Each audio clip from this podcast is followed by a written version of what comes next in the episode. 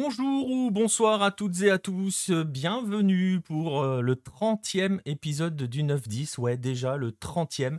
Euh, on est un petit peu en retard hein, parce qu'on a eu des petits soucis techniques, vous allez vite comprendre pourquoi on a eu quelques soucis techniques.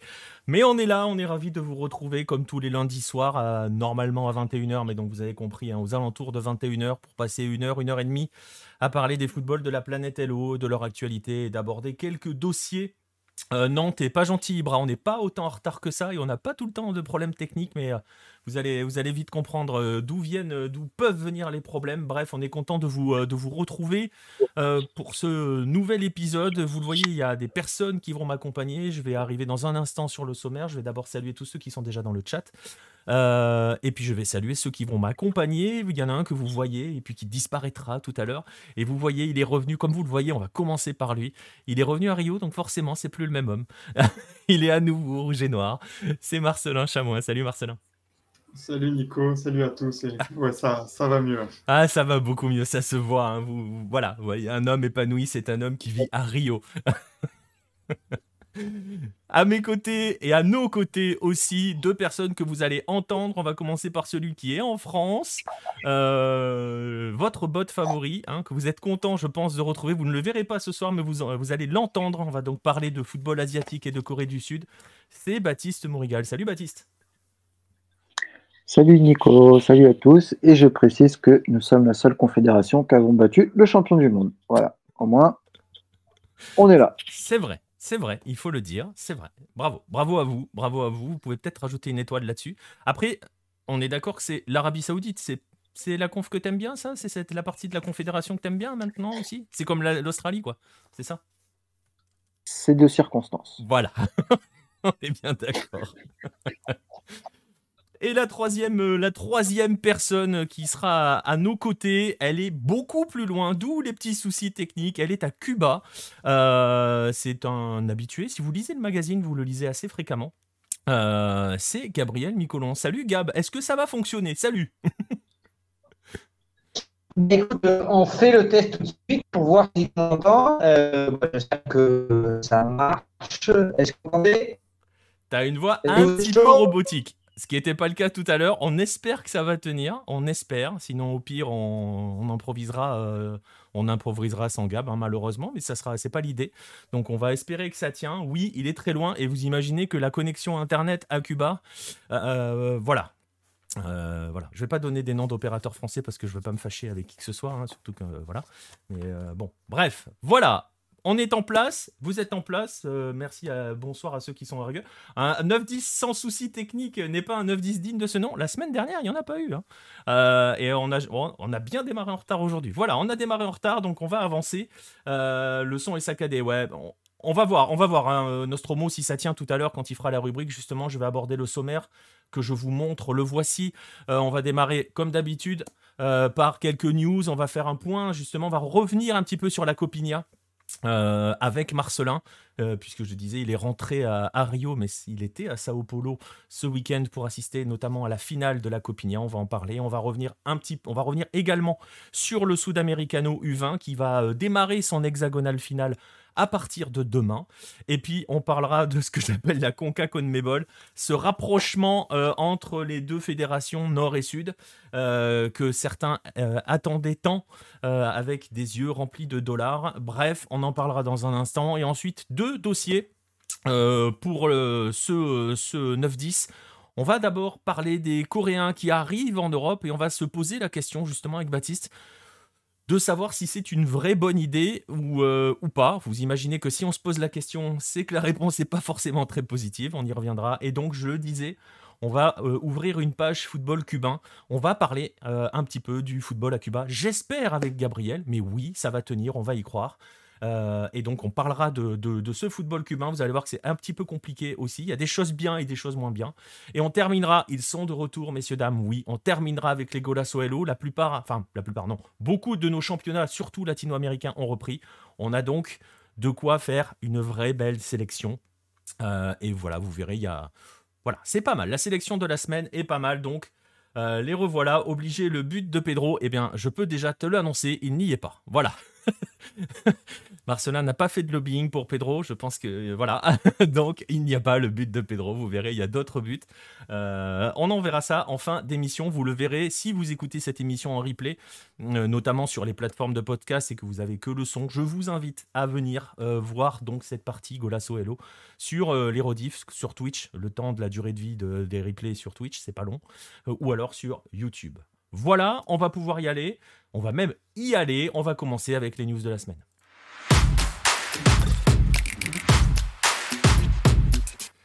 Et on va commencer avec toi, Marcelin. Donc, je le disais sur euh, les news de la semaine, on va démarrer par la Copigna. Tu étais à Sao Paulo euh, ce week-end. C'était samedi, hein, il me semble, à la finale.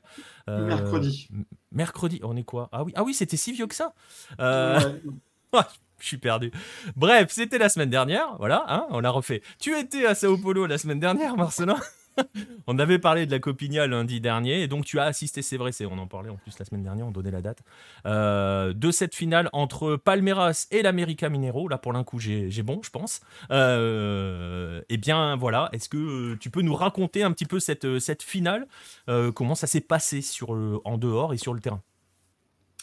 Alors, ouais, donc la finale a eu lieu au stade Caninde à, à São Paulo. Euh, l'année dernière, la finale, c'était Palmeiras Santos et c'était à, l'Allianz Park, donc le stade de, Palmeiras, euh, que j'ai pu voir aussi pour, euh, pour un, Palmeiras São Paulo. Et la veille aussi, Guillaume est, arrivé, donc Guillaume qui était là la, semaine dernière, et on a pu voir ensemble Corinthians Guarani à l'Arena Corinthians. Donc deux stades qui ont été inaugurés en 2014, deux, stades bah, vraiment modernes. Euh, j'ai beaucoup aimé ouais, l'Arena Corinthians, qui est, euh, bah, qui est assez incroyable. Qu'à l'intérieur, tu as l'impression d'être dans, un centre commercial, mais je trouve que c'est assez bien fait. Et puis, par contre, dans, euh, les tribunes, derrière les buts, il n'y a pas de, de siège. Donc, c'est un stade moderne, mais qui, a quand même une âme. Donc, euh, j'ai bien aimé ce stade. Euh, mais Canindé, c'est une, autre, histoire. Donc, c'est le stade de, de, la Portuguesa, donc le, le cinquième grand club de, São Paulo. Et la dernière réforme d'envergure du stade, ça date de 1972. Donc on est vraiment dans, un stade à l'ancienne, mais du coup qui est dans, l'esprit de, la Copigna. Et puis en plus, bah, comme Palmeiras était en finale, il y, avait, il y avait une très bonne ambiance, le stade était quasiment plein, avec beaucoup de supporters de, de Palmeiras. Mais je pense qu'il y avait euh, à peu près peut-être 300 personnes dans le, le parquage de l'America Minero. Donc, euh, on voit que même si, enfin, on en a parlé la, semaine dernière, euh, c'est quand même une compétition euh, très importante parce que même pour des, une finale U20, il y a 300 personnes qui se déplacent de, de Belo Horizonte jusqu'à Sao Paulo pour, pour ce match. Ouais, c'est pas, c'est pas la porte à côté en plus. Hein, donc, ouais, ouais, ouais. faut, faut, être motivé là. Pas le trajet le plus agréable non plus. Non plus. Donc euh, voilà, en, tribune, c'était sympa. Le, le, match aussi a été, a été plaisant. Euh, Juan Ribeiro, donc l'attaquant de Palmeiras, qui, euh, qui, a été meilleur buteur de la Copine avec 9 buts, a ouvert le score. Et ensuite, euh, l'América a égalisé sur un penalty de Renato Marquez, qui a été provoqué par Addison. Guillaume en avait parlé dans, dans, les joueurs à suivre lors de, de ce match. donc c'est un joueur de 17 ans, milieu, milieu offensif. Euh, qui, bah, a été bon, qui a, été décisif en, provoquant ce, ce penalty. Donc, à la mi-temps. Et puis ensuite, bah, la deuxième période était moins animée quand même. Mais dans, le temps additionnel, Patrick Silva, donc un, milieu de Palmeiras qui était entré en jeu euh, à la mi-temps, qui avait fait déjà une très bonne entrée, euh, a marqué le but de, la victoire dans, le temps additionnel. Donc un dénouement sympa en plus pour, euh, pour cette finale. Et ça permet à, Palmeiras de conserver la, la Copinha. Donc on, on, rappelle aussi qu'il n'avait jamais gagné avant 2022. Là, ils, en gagnent deux de suite. Et le, dernier club à avoir euh, réalisé le doublé, c'était Santos en, en 2013-2014. Donc euh, c'est assez mérité sur, pour Palmeiras qui, euh, même sans Luis Guillermet, ou Hendrik même qui aurait pu jouer ouais, ça, répond, ça répond à ce que dit Ibra dans le, dans le chat. Non, non, Hendrik n'était pas là, hein. il a été gardé avec, les, avec le groupe pro. Euh, et, et, ça valide un petit peu ce que tu disais la semaine dernière à propos de Palmeiras, cet investissement dans le sens positif du terme sur la jeunesse, il continue d'être validé d'année en année. quoi. Ouais, et ça, ça va permettre en plus de, de renforcer euh, l'équipe pro, parce qu'il y a un très beau 11, mais sur le banc c'est un peu léger. Euh, là, le meilleur joueur du, du tournoi, c'était euh, Kevin, donc, qui, euh, qui est l'ailier gauche de Palmeiras, qui a mis 5 buts, 5 passes décisives. Et le Shakhtar aurait fait une offre de, de 10 millions d'euros pour lui qui a été refusé par, par Palmeiras. Et donc, il avait joué deux matchs avec les pros en, fin d'année 2021. Mais là, je pense qu'il va, va vite rejoindre le, groupe pro, Luis Guillermo aussi. C'est des gars qui c'est des U17, eux, hein, c'est ça hein Kevin, il a 20 ans, lui. Il vient ah oui, voilà, c'est Luis Guillermo qui est U17. Luis Guillermo a, 17 ans. et, puis, et puis moi, j'avais parlé de Esteban donc lui qui a 15 ans. Ah voilà, c'est ça. Euh, il était remplaçant pour, pour cette copinière, là il était titulaire euh, pour la finale. Euh, sa deuxième période était un peu plus discrète, mais, mais la première était vraiment bonne. On, sent vraiment que quand, quand il a le ballon, il peut se passer quelque chose. Donc il est encore très jeune, même pour, même pour le groupe U20, mais, mais à suivre dans, dans les années qui, qui arrivent. Et euh, pour répondre à la question euh, de Nostromo, hein, est-ce que des joueurs de Palmeiras qui ont participé à la Copinia feront leurs armes au sein de l'effectif d'Abel Ferreira? Ben, Tu parlais de Kevin qui est pas loin. On imagine que Luis Guilherme va peut-être gratter, gratter un peu de temps dans la saison. Même s'il n'a pas fait la Copinia, lui, mais il était prévu à l'origine pour, il est au Sudamericano. Euh, et, et Esteban, c'est peut-être un peu, un peu tôt, non? Esteban, oui, je pense pas que pour, pour cette année, même, même là, dans le U20, on sent qu'il est, il est encore très jeune et qu'il a, besoin de se développer. Donc, même pour lui, ce serait pas lui rendre service. on n'est pas dans la même situation qu'Hendrick. Ouais, non, si. Bah, j'ai pas une comparaison qui est, qui est, toujours inexacte, mais ça me fait un peu penser euh, parfois en 2017 quand il y a eu euh, Mbappé et Dembélé qui, euh, qui arrivaient un petit peu en même temps. Hendrick serait plus Mbappé où c'est vraiment une machine et, et on sent qu'il est prêt. Et euh, Estevao, c'est plus un, talent balle au, pied, donc qui, a vraiment encore besoin de, se développer. Là, il n'a que 15 ans. Donc euh, lui, non, mais, mais oui, par exemple, Kevin et Luis Guillerme, je pense qu'on peut, on peut les voir euh, très rapidement. Ouais, et comme le dit Patrice, ça travaille bien la formation de Palmeiras. On en parlait, hein, Marcelin en parlait la semaine dernière dans le 9-10. Hein. ils, ont, ils ont investi hein, justement sur, sur ce, sur ce centre-là parce que Palmeiras n'a pas cette tradition de club formateur, très clairement. Euh, et est en train de petit à petit l'acquérir en fait, et notamment avec ses succès en Copinia. C'est après ils, initient un cercle vertueux euh, dans l'histoire, puisque ça, sert à attirer des, gamins aussi, non? Ouais, c'est vraiment pas dans, la tradition euh, du, du, club, mais ils ont investi dans le centre de formation qui est bah, aujourd'hui l'un des meilleurs. Et on voit dans, bah, les résultats de, la Copinia, mais aussi il y, a, beaucoup de compétitions de jeunes. Il y a un Brasileiro, un championnat Paulista aussi U17, U20, U17, une, une Taça Brasil aussi, Copa Brasil, euh, un Brésilien en U20. Et là aussi, Palmeiras euh, se retrouve souvent en finale ou, champion. Donc, c'est vraiment toute l'année qu'ils ont des bons résultats. Et depuis quelques années, ça leur permet aussi d'intégrer des joueurs dans le, dans le groupe pro. Je crois que c'est sur le Brésilien U20, enfin, euh, pardon, 2020. ils, ont, ils ont pas mal de joueurs qui, qui étaient sortis du, centre de formation. Donc, oui, c'est sûr que c'est un bon investissement. Ah ouais, c'est, c'est ça. Alors, Ibra nous dit un truc à la Independiente del Valle. Oui, ma version, j'ai de l'argent en plus. Donc, donc c'est pas tout à fait la, la même histoire. Mais, mais ouais, c'est, c'est assez surprenant. Il y a, a d'autres clubs brésiliens qui essayent de suivre ça? Parce qu'après, si on parle de côté de, la, du, de, côté de Sao Paulo, quand on imagine formation, on pense tout de suite à Santos en fait, mmh. généralement. Il y a d'autres clubs brésiliens qui essayent de suivre le modèle Palmeiras ou pas encore? Euh, sur, euh, par exemple, le fait d'aller en tournée, je ne sais pas. Je, il me semble que Vasco euh, a fait pas mal de, tournées européennes aussi. Et après, dans les meilleurs centres de formation, bah, il y, a Flamengo aussi qui a, qui dans les infrastructures. Euh, San Paulo aussi, c'est costaud. Et puis Santos qui a toujours cette capacité à, bah, attirer des, des, jeunes joueurs talentueux voilà, donc euh, c'était euh, la Copinia, tu disais, hein, c'était euh, voilà, vous voyez les images, vous avez vu quelques photos, quelques photos du stade. Là, c'est au moment de la remise du trophée, donc Palmeiras qui conserve son titre. voilà, je sais pas si j'ai envie. Ça, a parlé hein, dans le chat de l'autre titre décroché par Palmeiras. là, c'était ce week-end. On n'en parle pas, c'est ça? Non, il n'y en a pas eu. On est que, que les jeunes. Là. Mais pour le coup, ce qui est assez intéressant par rapport à ce match et le scénario, c'est que c'est. On parlait. Alors, tu vois, par rapport à la Copinia, euh, tu nous, tu l'as déjà expliqué. Et bon, même si ça change, Palmeiras n'a pas une tradition de formation et est en train de commencer à devenir l'un des meilleurs centres de formation du pays. Euh, le Palmeiras d'Abel Ferreira a été connu pour être euh, ennuyeux à mourir et nous a offert une super coupe du Brésil totalement dingue. Et déjà l'année dernière, ça jouait beaucoup mieux. Mm. ça continue de faire sa mue ou c'est un épiphénomène cette histoire-là? Il, il leur arrive quoi, Palmeiras? Euh, oui, le match euh, de, samedi était incroyable. Après, il y, a aussi le, scénario. Euh, c'est vrai que 2022, c'est quand même beaucoup plus plaisant que, que 2021 Palmeiras. Après, je pense que ça, reste un, entraîneur qui aime maîtriser ses matchs et, l'important, c'est de gagner. Donc, ça n'est pas non plus l'équipe où il y a le, plus beau football, mais c'est vrai qu'en en 2022, c'était pas mal Palmeiras. Et là, ils ont, ils ont Hendrick en plus en attaque. Et puis, les joueurs ils commencent à, très bien se connaître. Il y a, des joueurs de qualité aussi quand tu as un Rafael Vega, c'est vrai que ça aide à, pouvoir faire du, beau football. Donc euh, on verra ce que, ça donne cette année. Ouais, ça nous annonce tout ça, un, un Brasileirão euh, assez fou, euh, une coupe du Brésil de la Libertadores euh, tout aussi folle. Euh, ça démarre quand le Brasileirão euh, avril, je pense, lorsque les championnats d'État ont commencé un peu plus tôt, donc d'habitude c'est début mai. Donc je pense, j'ai pas la date exacte, mais euh... ça va démarrer un petit peu plus tard que d'habitude, là, c'est ça?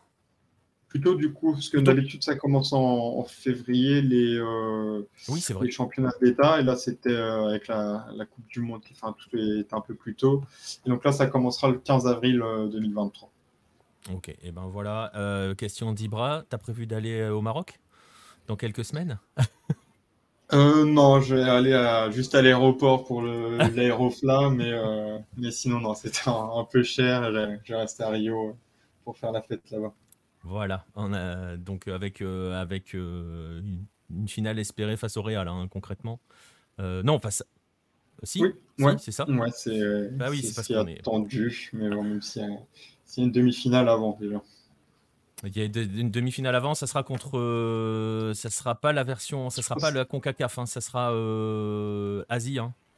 Asie. Ouais, c'est Al, Al Ali, Al Hilal. Ouais, c'est ça. Hein. C'est euh, Asie. Euh, faudra passer le Widad. Je sais plus s'ils sont de ce côté-là, le Widad. Ils sont pas côté Seattle. Euh, Widad ou Al Hilal Ah oui, d'accord. Ok, okay. d'accord. Ok, voilà. Oui. Bref, on en reparlera en, en, temps et en heure. Je crois que ça, ça démarre 7 février, il me semble, la Coupe du Monde des clubs oui. au Maroc. Enfin, le, pour, le, pour Flamengo. Et pour Flamengo, plus tard, c'est la demi. Ok, oui, d'accord, ok. Ouais, est-ce qu'ils partent le 2 février, de, c'est début 7 février. Okay. Ouais. Voilà. Bon, bref, euh, ben voilà, la Copinia hein, remportée par, par Palmeiras. Rendez-vous l'année prochaine pour, pour la version 2024. On verra si Palmeiras arrive à faire. Est-ce que quelqu'un a déjà fait le triplé consécutivement?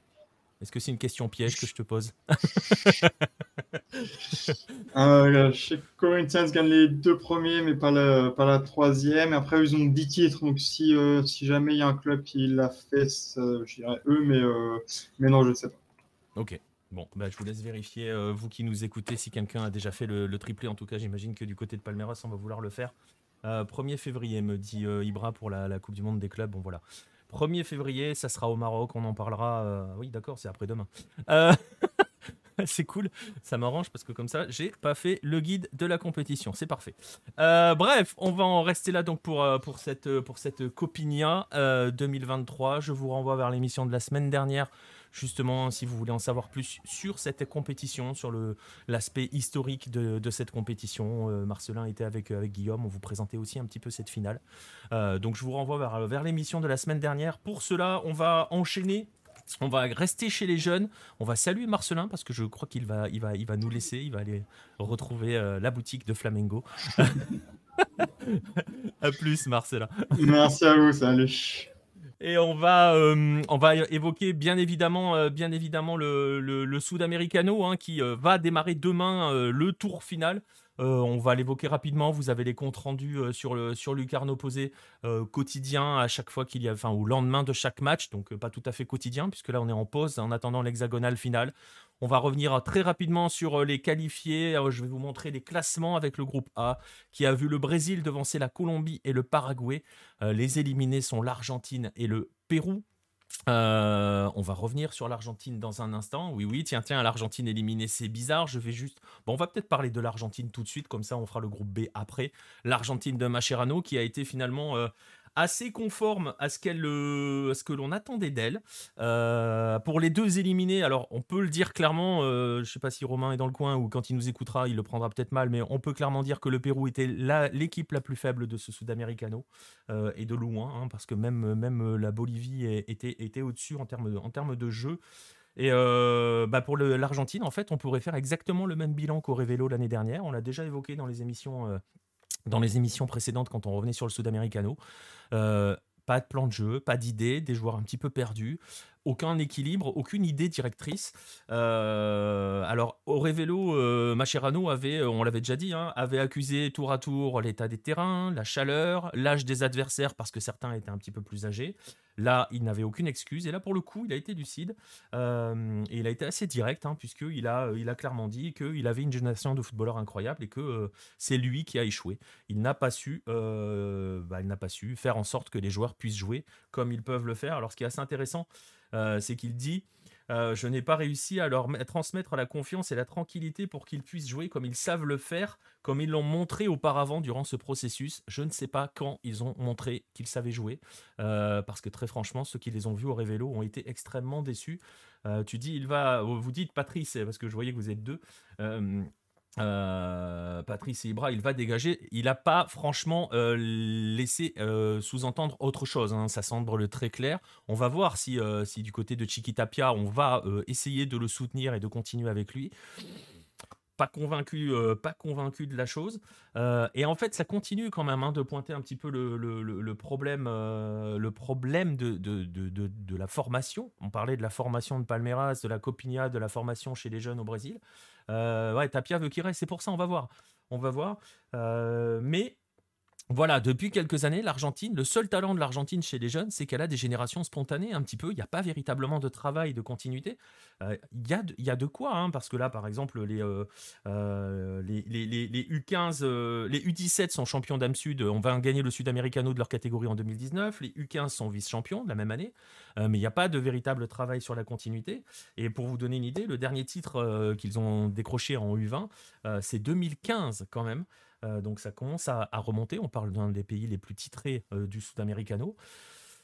Il va falloir se mettre à travailler. Il n'y a pas véritablement, d'accord, Ibra, il n'y a pas de travail de formation. Le travail est fait par les clubs qui pour certains n'ont pas totalement euh, libéré les joueurs hein, pour, pour ce Sud-Americano, mais le Brésil était confronté au même problème et le Brésil est, enfin, a fait une gestion de groupe A, vous le voyez, assez tranquille. Ils ont fait complètement tourner face au Paraguay, ils ont gagné.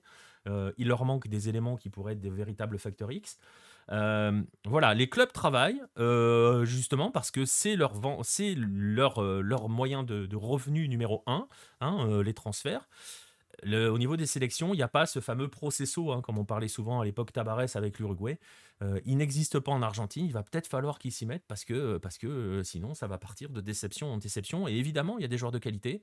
Mais très franchement, cette Argentine-là a été bah, n'a pas montré grand-chose pendant ce tournoi et elle n'avait déjà pas montré grand-chose euh, pendant, euh, pendant le Révélo. Donc elle est éliminée. Les trois euh, qui passent dans ce groupe A, je viens de vous les donner. Dans le groupe B, on a eu une finale entre le Venezuela et le Chili qui s'est joué sur un penalty, hein, et le Venezuela a donc éliminé le Chili, que l'on pensait peut-être à l'abord de la compétition plus faible que cela, et qui finalement a fait un bon Sud-Americano, qui termine devant la Bolivie, qui a été de la belle surprise. On continue d'insister sur le fait que la Bolivie a été la belle surprise de ce Sud-Americano, parce qu'elle a été vraiment, euh, elle a été vraiment intéressante à voir jouer. On verra elle aussi si elle se met véritablement à travailler avec les jeunes. C'est normalement ce qu'ils ont prévu, on va voir. On sait que les projets en Bolivie... Euh, euh, naissent et meurent avec les levées et couchers de soleil. Donc euh, voilà, on verra si ça peut tenir. Les trois qualifiés, euh, je le disais, il y a le Venezuela, il y a l'Équateur qui est un petit peu décevant mais qui passe, le champion sortant. Et il y a surtout, surtout l'équipe qui a fait la plus forte impression, c'est l'Uruguay, évidemment, qui a absolument balayé tout le monde, même en faisant complètement tourner sur le dernier match. L'Uruguay est assez impressionnant sur ce Sud-Americano. On attend forcément de les voir dans l'hexagonal final. Euh, je vous résume donc ces six qualifiés. Euh, Brésil, Colombie, Paraguay, Uruguay, Venezuela, Équateur. Attention au Paraguay qui est un peu pénible, pas forcément extraordinaire, mais très pénible à jouer, euh, et qui s'est qualifié grâce à sa victoire notamment face à l'Argentine. Hein. ils ont battu l'Argentine et le Pérou, ils ont battu les deux plus faibles, et ils sont passés comme ça. L'Uruguay c'est très très très très fort. On va voir ce que ça peut donner. On attend tout de suite très vite le, le Brésil-Uruguay, hein, il n'est pas pour tout de suite. Le Brésil-Uruguay, il est prévu, il me semble, je suis en train de vérifier que à hasard du calendrier, ça sera le dernier match, comme par hasard. Ils sont trop forts au tirage, euh, voilà. J'en profite quand même pour euh, et conclure cette petite page sud-américano. Je vous renvoie vers le site si vous voulez en avoir un petit peu plus sur euh, voilà sur les, comptes rendus de chaque match. le sud-américano, l'hexagonal final débute demain soir à 21h avec un Paraguay-Venezuela suivi de Brésil-Équateur et de Uruguay-Colombie. On fera un live euh, demain. Euh, on va essayer de prendre l'antenne pour 21h. Mais sinon, on prendra en cours de Paraguay-Venezuela. Je vais voir avec euh, Pierre, qui devait être avec nous ce soir, mais qui n'y est pas. Pourquoi? Parce qu'il est allé chercher ses accréditations pour le Sudamericano. Il sera en direct du stade. Donc, je pense que, non, enfin, je pense pas. On va faire en sorte qu'il soit au stade et qu'on puisse euh, bah voilà, on puisse le contacter euh, durant les rencontres. Donc je vous donne rendez-vous demain ici sur Twitch pour bah, poursuivre cette première journée de l'hexagonale finale du Sudamericano. Je vous rappelle le programme Paraguay-Venezuela à 21h, Brésil-Équateur à 23h30, match hyper intéressant, et Uruguay-Colombie Là aussi, hyper intéressant. À 2h du match, je ne sais pas si on ira jusque-là, peut-être, on ne sait jamais. Mais en tout cas, on prendra l'antenne aux alentours de 21h pour ce Sudamericano. Voilà pour la partie sud-américaine. Et la partie sud-américaine va peut-être se mélanger d'ici peu avec l'Amérique du Nord. C'est la nouvelle qui est tombée la semaine dernière. Certains sont ravis, d'autres moins. Je vous laisse imaginer dans quel camp je suis.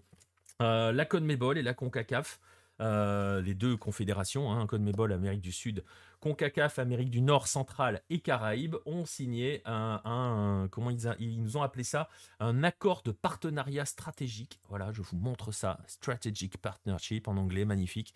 Euh, un accord de partenariat, euh, donc visant, alors soi-disant, à renforcer et développer le football dans les deux régions. Euh, c'est l'idée. Et en fait, l'accord va mettre en place, euh, va mettre en place euh, des compétitions où les équipes du Nord et du Sud vont s'affronter à l'échelle des hommes et à l'échelle du football féminin. Chez les hommes, ça va se traduire comment au niveau des sélections nationales vous le voyez ici, euh, avec tout simplement, on s'en doutait, on le redoutait, voilà, je vais plus dire qu'on s'en doutait, on le redoutait, euh, avec euh, une Copa América aux États-Unis en 2024. On s'en doutait depuis que l'Équateur s'est retiré en novembre pour des raisons, bon voilà, on va pas revenir dessus, on en parle un petit peu dans l'article qui a été publié sur Hello. les raisons étaient soi-disant des raisons de sécurité, etc., etc. Bon bref, on a bien compris qu'il y a eu un petit peu, euh, de, pression, que la CONMEBOL est bien contente parce que, parce que forcément, une, Copa América aux États-Unis, c'est la garantie d'entrée financière, de, de revenus financiers records. C'était le cas en 2016, euh, comme je l'ai euh, indiqué sur Twitter. Ils, s'étaient euh, félicités à l'issue de la compétition des records de revenus générés par la Copa América. On avait quelqu'un sur place pendant la Copa América. Alors déjà, ils ne pouvaient pas tout suivre parce que quand vous avez des matchs à Seattle ou du côté de New York, eh ben, vous pouvez pas. Ou de Seattle à San Francisco, c'est ingérable. Donc c'est très compliqué quand vous êtes journaliste, mais ça sera le même débat que pour la Coupe du Monde 2026 on y reviendra plus tard. Et, euh, forcément, l'ambiance dans les stades n'était pas folle parce que l'Amérique du Sud va avoir du mal à, y arriver. Et comme tu le dis, Nostromo, le football des, le football des Caraïbes euh, va être le dindon de la farce dans cette histoire. Ouais, très clairement. Euh, il va y avoir hein, des qualifications. Alors, il y a, y a pour la Copa América six qualifiés pour la, pour la CONCACAF non, euh, qu'est-ce que je dis? Euh, Oui, c'est ça. Euh, six qualifiés pour la CONCACAF qui vont, qui vont passer par les Nations League. Donc voilà.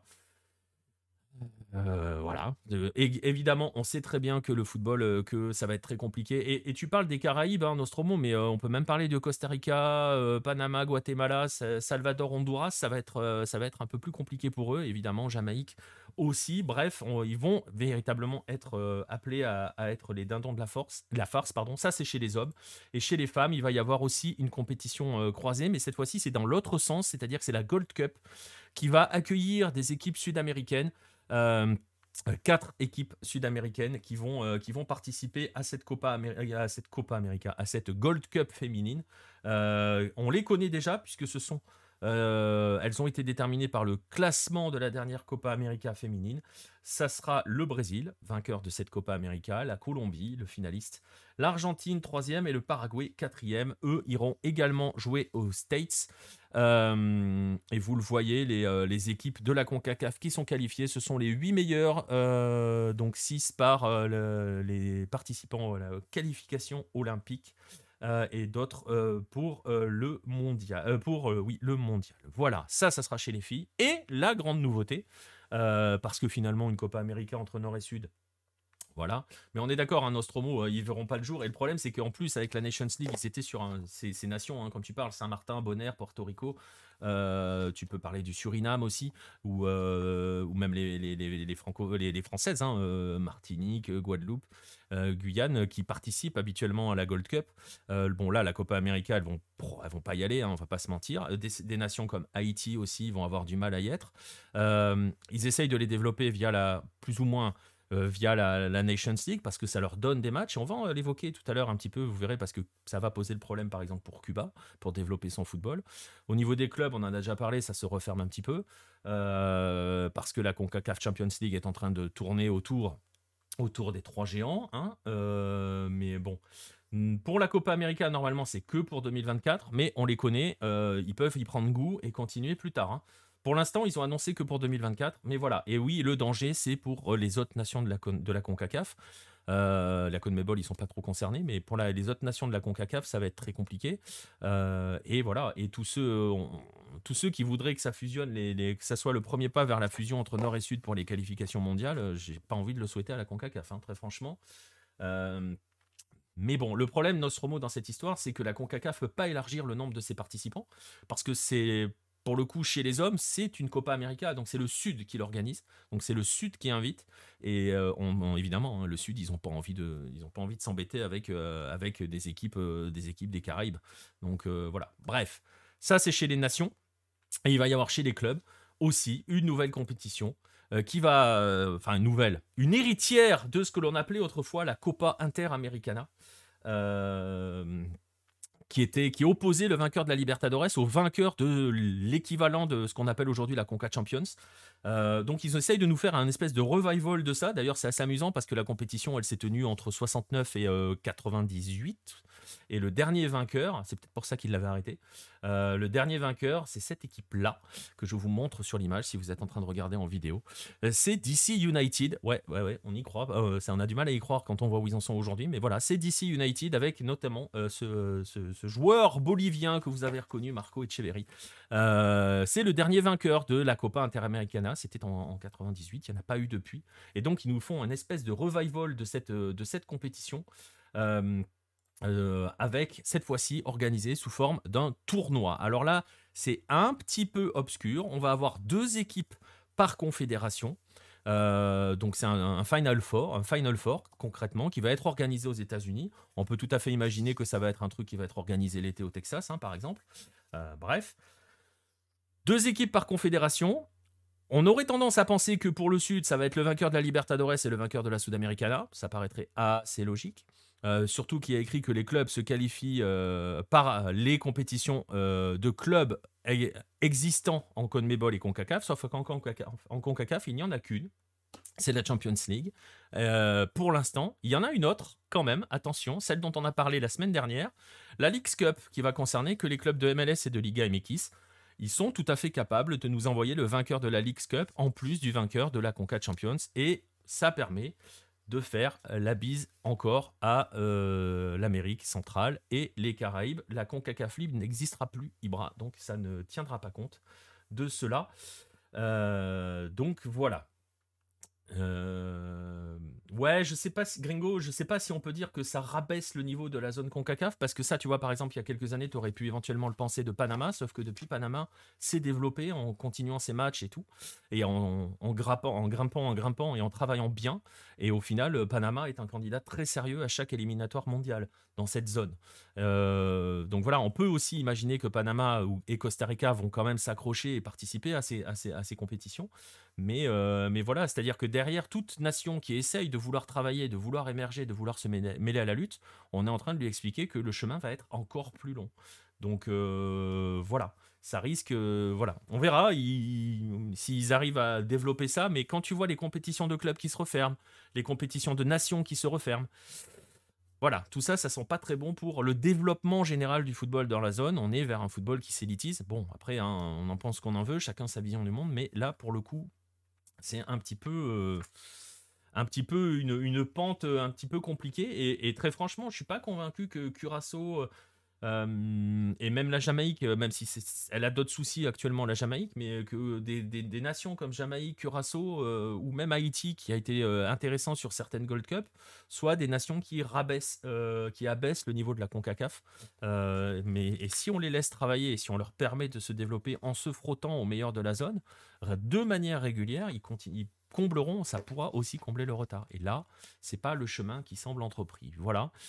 Bref, ces compétitions-là arrivent en 2024. Euh, donc, Copa América avec 10 euh, clubs du Sud, 6 du Nord.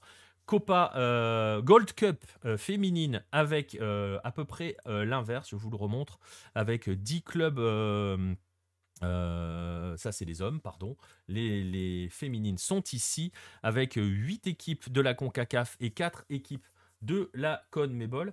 Euh, non, t'es très dur, euh, Biscuit Prince de Luz, sur le niveau de la CONCACAF, parce que très franchement, euh, quand on en avait parlé sur les podcasts Coupe du Monde, euh, si vous regardez les bilans en termes de sélection, les nations de la CONCACAF sont à peu près la troisième zone, derrière l'Europe et l'Amérique du Sud. Ils sont devant les Asiatiques en termes de, résultats. Je sais que je vais fâcher Baptiste, mais c'est pas grave, ça me permet de le, de le piquer avant qu'on puisse passer à la, suite et à la Corée du Sud. Mais euh, la CONCACAF est la, troisième zone en termes de, performance euh, à la Coupe du Monde. Bon, cette année, un peu moins, parce que euh, voilà, mais, mais voilà, oui, oui, et bien sûr, et devant la CAF aussi, bien évidemment. Hein. Donc, donc voilà, et oui, il faudra espérer participer pour la Jamaïque et préparer 2026. Voilà, mais le problème, c'est ça, c'est préparer si on leur ferme tout cela à suivre. Donc, cette compétition, ça sera en 2024, je le disais. On a le temps, on a le temps. Ils ont le temps aussi de, faire évoluer les, règlements, les choses comme ça, on verra. Peut-être qu'ils ne feront rien changer. Mais, euh. bon, à suivre, euh, avec euh, une CONCACAF qui est en train de nous fabriquer une Super League chez les clubs et un rapprochement Nord-Sud. Voilà, avec des compétitions organisées aux États-Unis. Je parlais de l'effet sur le Nord, mais l'effet sur le Sud, hein, on va avoir, comme je l'avais tweeté l'autre jour, grosse pensée pour l'Équateur, hein, qui est le pays qui travaille le mieux au Sud. Euh, si on met le Brésil de côté parce qu'il y a la superpuissance brésilienne, etc., etc. Mais derrière le Brésil, le pays qui travaille le mieux, c'est l'Équateur. L'Équateur qui a donc renoncé à la Copa América, qui n'aura pas la Copa América alors qu'il a organisé la finale de la Libertadores, qu'il a organisé toute la Libertadores féminine. Euh, il n'aura rien. Euh, voilà, il n'aura pas de Copa América. On va espérer qu'ils ne nous fassent pas ça de manière régulière parce que je vous assure vraiment, euh, euh, on avait quelqu'un qui était à la Copa América Centenario et c'était pas la folie pure hein, en termes d'atmosphère et d'ambiance. Euh, donc voilà. Bref, on va en rester là pour les news de la semaine. On est bien, on a rattrapé un petit peu notre retard et puis comme ça on peut aller un petit peu plus vite euh, ce soir. Euh, on va passer au premier des deux dossiers et donc on va aller en Asie, euh, la quatrième nation. on va aller en Asie, on va aller en Corée du Sud avec, avec Baptiste.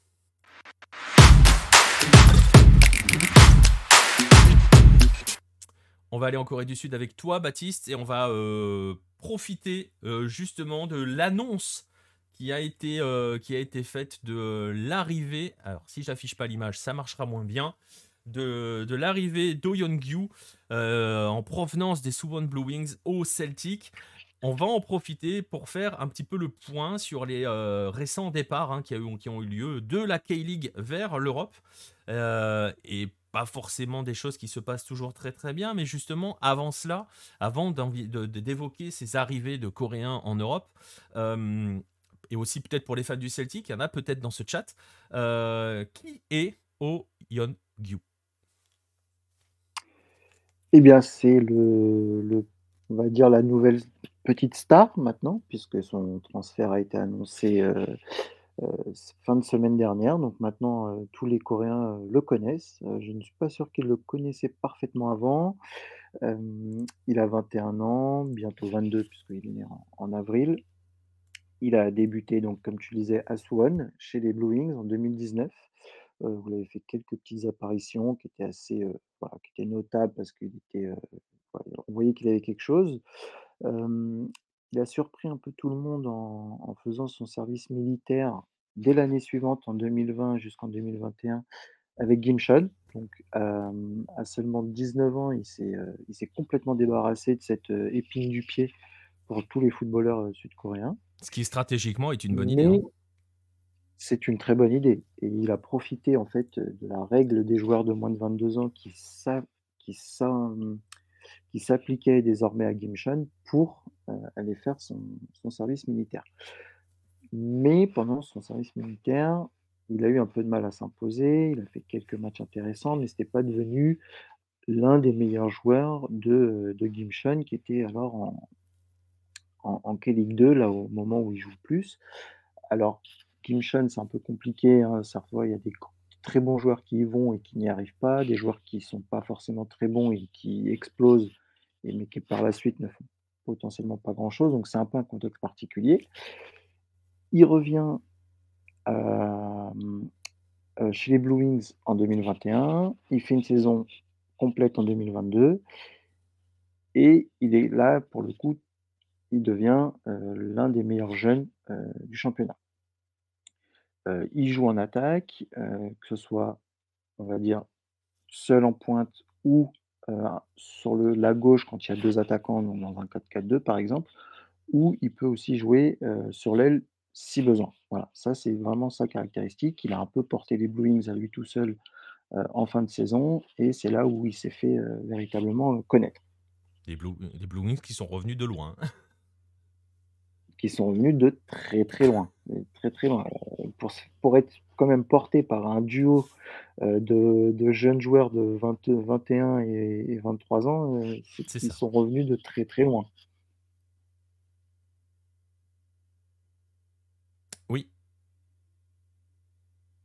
Est-ce qu'on a perdu Baptiste? Ah, Oui, non, non, non, je suis là, je suis là. Je pensais que tu allais me enchaîner. Non, non, non, ah ben je, je, vais enchaîner. Je pensais, je pensais, parce qu'en fait, je t'avais un petit peu coupé dans ton élan. Alors je me suis dit, il a peut-être une dernière chose à ah, ajouter euh, derrière. C'est pour ça que je t'avais coupé un peu dans ton élan avec les Blue Wings sont revenus de loin. Euh, voilà, on va y revenir, euh, Biscuit Prince de Lu, à cette, cette tradition du Celtic de regretter asiatique. C'est pas le premier coréen non plus à aller au Celtic, oui. Euh, bah, il y en a déjà un, hein, je crois. Euh, non, il n'y est plus. Non, il y avait euh, Young qui avait joué au Celtic. Voilà, c'est ça. Et j'avais noté qu'il avait, qu'il est le septième asiatique de l'effectif. Hein, si, si j'ai bien, bien calculé, il doit y avoir cinq japonais. ah ouais, mais il y a un australien, alors je sais pas si je compte. Mais bon, voilà. non, il compte pas. Il compte pas, il compte pas. Il compte pas. il compte pas. Mais bon, bref, donc lui arrive à son tour en Europe. C'est un bon choix ou c'est un mauvais choix pour lui? Bah, C'est un peu compliqué en fait. C'est-à-dire que pour moi, c'est peut-être un peu trop précipité. Euh, je l'ai dit, il a eu du mal à quand même à s'imposer, à faire de, depuis 2019 à faire des saisons pleines, euh, c'est-à-dire en, étant constant, etc. Euh, il a juste fait, on va dire, il a fait trois mois avec les Blue Wings. Euh, les Blues qui jouaient le bas de tableau. Alors oui, les stats là, sont belles. Euh, il a mis 13 buts la saison dernière, mais il en a mis 10 entre août et octobre. Tout avant, il en a mis que 3. Et entre août et octobre, c'est la fin de saison. Voilà. Et ouais, c'est la deuxième phase du championnat, en fait. Bah, en fait, c'est la fin de la saison régulière et le début de la, de la phase euh, où on a séparé le championnat en deux. Où les, il joue les équipes du bas de tableau, pour le coup dans son cas à lui, puisque les Blue Wings jouaient le bas de tableau. Exactement. Donc en fait, il a porté une équipe qui jouait le maintien, il n'a pas été non plus transcendant toute l'année, et euh, il fait le choix de, rejoindre l'Europe. Euh, en plus, aujourd'hui, en K-League, il a, c'est pas le joueur numéro un des jeunes, euh, parce que celui dont on parle le plus, c'est Yang Yun-jun de, de Gangwon. C'est lui qui était censé attirer le plus de regards. On en parlait déjà comme étant un futur joueur de Tottenham les gens se sont un peu, euh, sont un peu euh, enflammés. Euh, mais que lui, qui n'a même pas été appelé en sélection, alors il était en sélection là pour la Coupe du Monde en tant que réserviste, un peu à la surprise générale, parce qu'il n'avait jamais fait partie du, groupe. Mais c'est pas un joueur qui est qui a déjà prouvé en Kelly comme étant incontournable. Et donc, j'ai l'impression qu'il saute un peu trop rapidement le pas. Voilà. Après, que le palier, le, le, ah. la marche est un peu haute, quoi. Bah, la marche est un peu haute. Il aurait pu peut-être faire un an de plus, euh, comme le fait un peu Sang, qui lui, pour le coup, a marqué deux buts à la Coupe du Monde. Alors tout le monde s'est amusé à dire euh, il va rejoindre l'Europe, c'est le futur grand neuf, etc.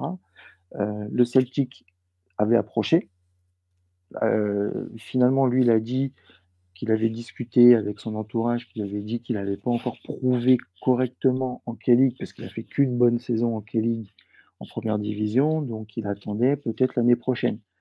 Je trouve que cette réflexion est un peu plus, on va dire, réfléchie et mature, de se dire, OK, j'ai fait une bonne saison en K-League, je ne suis pas aujourd'hui incontournable en sélection ou même encore en K-League parce que c'était avec une équipe qui jouait le bas de tableau. J'attends. Mais lui, au Yongyu, non. Il a plongé directement. Il a dit Mon rêve, c'est d'aller en Europe. Il y a été. C'est un choix. Ce qui après s'entend, et il y avait l'argument qui est passé dans le chat, c'est aussi que si tu, si tu réussis au Celtic, tu t'ouvres aussi les portes de la première ligue. Donc ça, c'est attirant. C'est attirant. Mais il faut déjà avoir déjà moi, pour, enfin pour moi, hein, c'est ma vision, c'est faut qu'il ait déjà réussi et survolé un championnat avant d'en rejoindre un autre. Ce n'est pas encore le cas. Alors qu'au Yongyu, euh, s'il n'avait pas mis ses 10 buts en fin de saison, on n'en parlait pas comme l'un des meilleurs jeunes du championnat, en fait. Ouais, ouais, c'est ça. C'est, et puis de décider d'aller l'acheter après avoir essuyé le refus de Shogyu Song, j'ai l'impression c'était juste, on voulait un Coréen, bon, on était chercher lui parce que c'était le deuxième euh, de la sélection et le plus simple à aller chercher, en fait. Donc ça me fait un peu peur. Après, Pour lui, hein, euh, je parle. après dans le choix, euh, dans le choix celtique, ça a été évoqué dans le chat. Il y a une tradition hein, du joueur asiatique au Celtic. Hein, on fera la bise à tous ceux qui aiment Shunsuke Nakamura. là, ça peut, je parle aux anciens. Mais il y a une tradition quand même de joueurs asiatiques au Celtic, et encore plus depuis qu'Ange Postecoglou, je le disais tout à l'heure, il va être le septième asiatique de l'effectif. Euh, il y a beaucoup de japonais, il y a un australien, et donc euh, il y a lui qui arrive en, en termes de coréen. Donc, je ne suis pas en train de dire que euh, les Japonais et les Coréens, c'est la même chose, hein, attention. Mais il y a une, une, ambiance un petit peu asiatique qui peut se créer aussi, ça peut l'aider. Et euh, le fait que Postecoglou soit là, lui qui a travaillé, euh, bon, il a travaillé en Australie, il a travaillé au Japon, il a travaillé, il connaît la Confédération asiatique, donc il connaît le profil des joueurs asiatiques, ça peut l'aider à, à, bah, à continuer son développement. C'est un bon point sur le papier. Oui, après sur le choix du club, je pense que c'est un bon choix.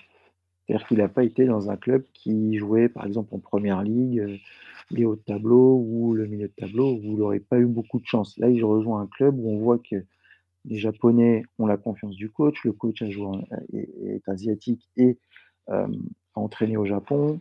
C'est lui qui a voulu aller le récupérer, donc le choix est plutôt pertinent. Après, c'est vraiment sur est-ce qu'il a aujourd'hui le niveau? Parce que ce qu'il a montré en K-League n'est pas non plus quelque chose d'exceptionnel. Et est-ce qu'il n'est pas parti pour se cramer quand on voit ce qu'ont fait les autres à sa place? Eh ben, Qui ont eu le même, le même parcours en fait. Ouais, c'est ce que voilà, c'est là où on allait en parler parce qu'on a posé la question hein, de savoir si pour euh, ces jeunes joueurs coréens arrivés en Europe, faire le saut euh, très vite en Europe était une bonne ou une mauvaise idée. Euh, si on pose la question, comme je le disais tout à l'heure, c'est que bon, il y a quand même peut-être plus d'échecs que de réussites. Euh, justement, les exemples récents, Baptiste, quelques exemples récents, n'incitent pas véritablement à un grand optimisme. Bah, c'est tout à fait ça, parce que les trois derniers qui ont fait le grand saut, c'est trois échecs. Alors, il y en a un, euh, on y reviendra à la fin, qui est très similaire à, à Ouyangyu, mais les deux autres, Lee Dong-jun, c'était un joueur très accompli en K-League, il avait été euh, un des meilleurs joueurs de K-League 2, il était très fort avec Ulsan, euh, donc il avait tout, lui, pour aller en Europe assez rapidement et pouvoir s'y adapter. il a rejoint le Hertha il y a un an, tout pile.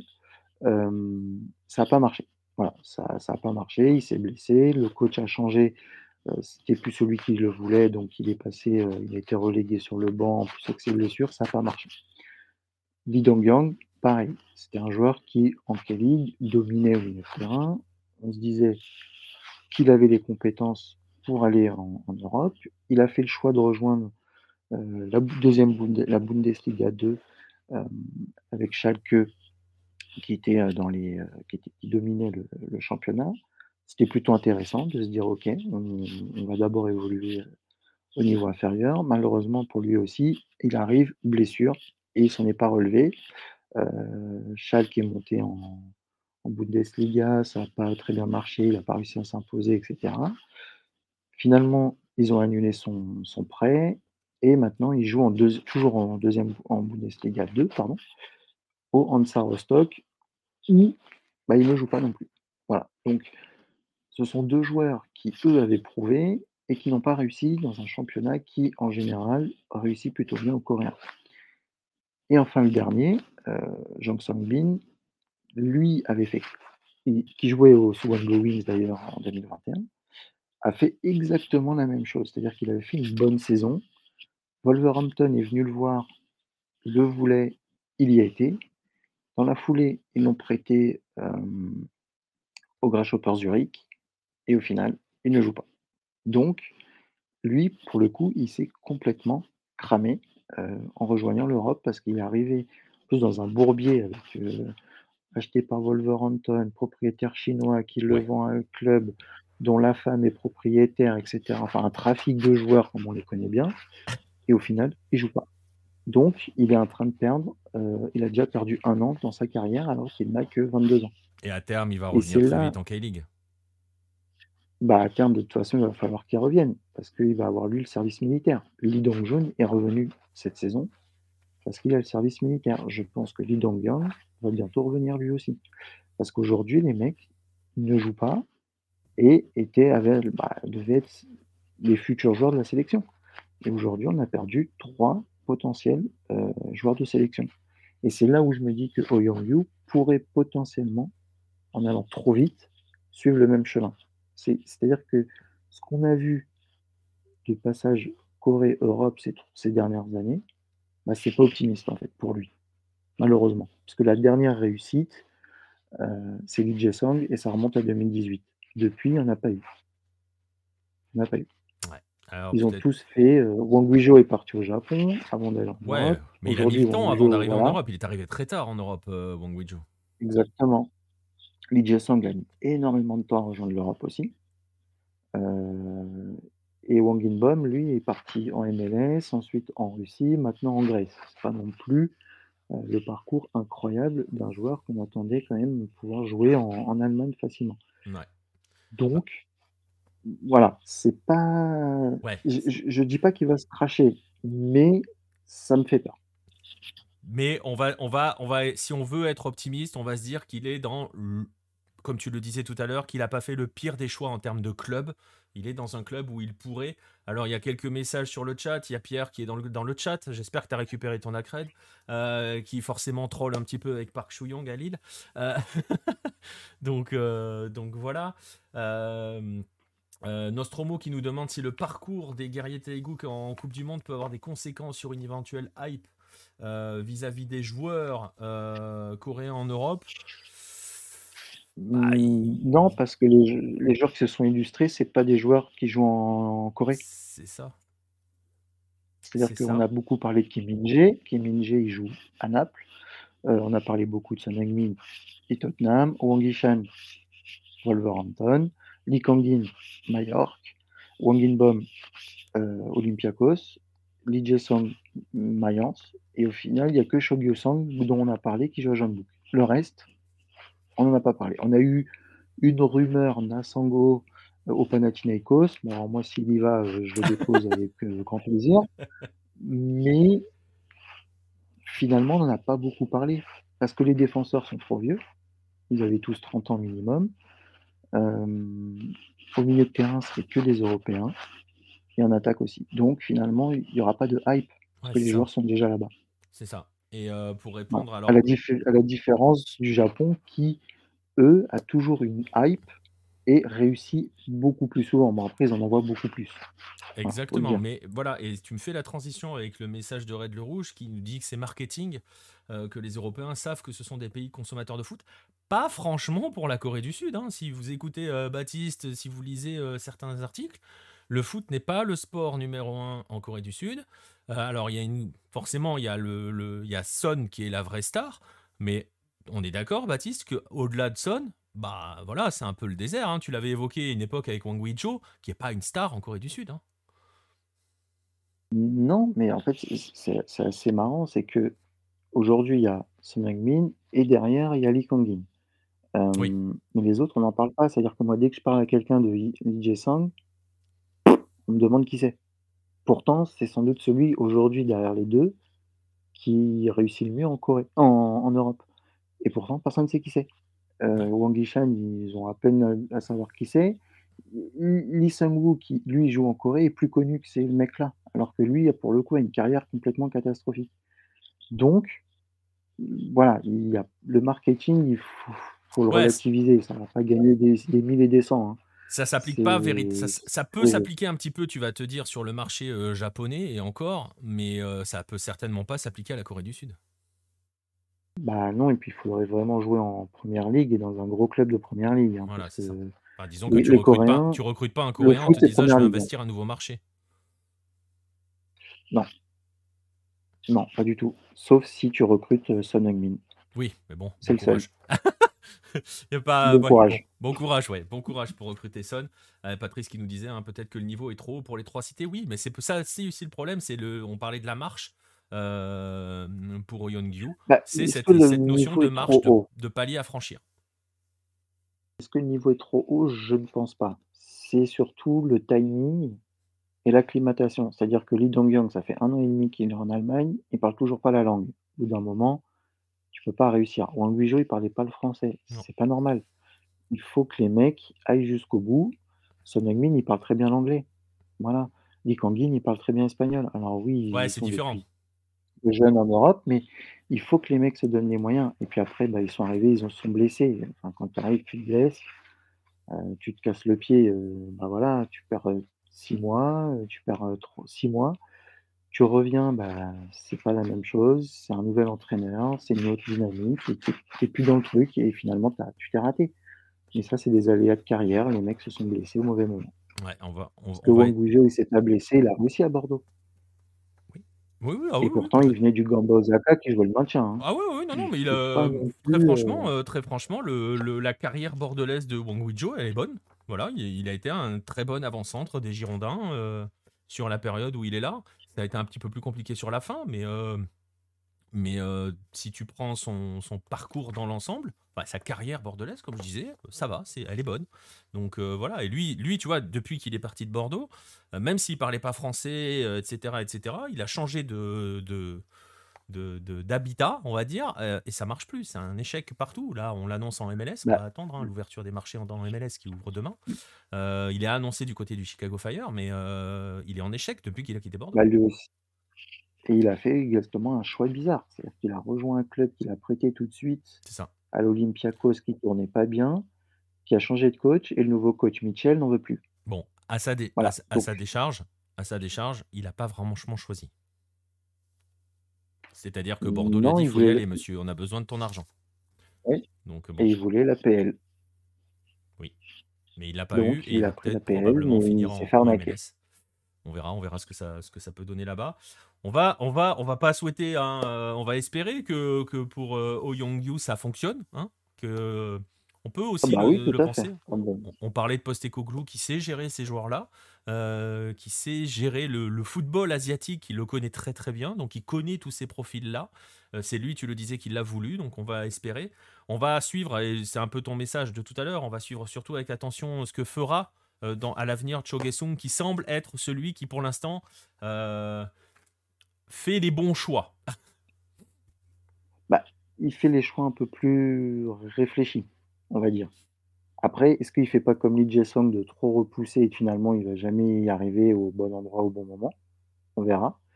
Mais ça semble plus réfléchi que de partir sur un coup de tête après une seule, euh, après trois mois très bons. Après, il y en a plein hein, qui le font, hein, mais faut, faut derrière. On va lui souhaiter de réussir, c'est tout ce qu'on attend, mais ça peut être compliqué. Petite dernière question par rapport à cela, parce que tu vois, on l'avait pas, même pas évoqué, mais euh, on parle de, c'est un U23 concrètement, euh, ce garçon. Euh, oui.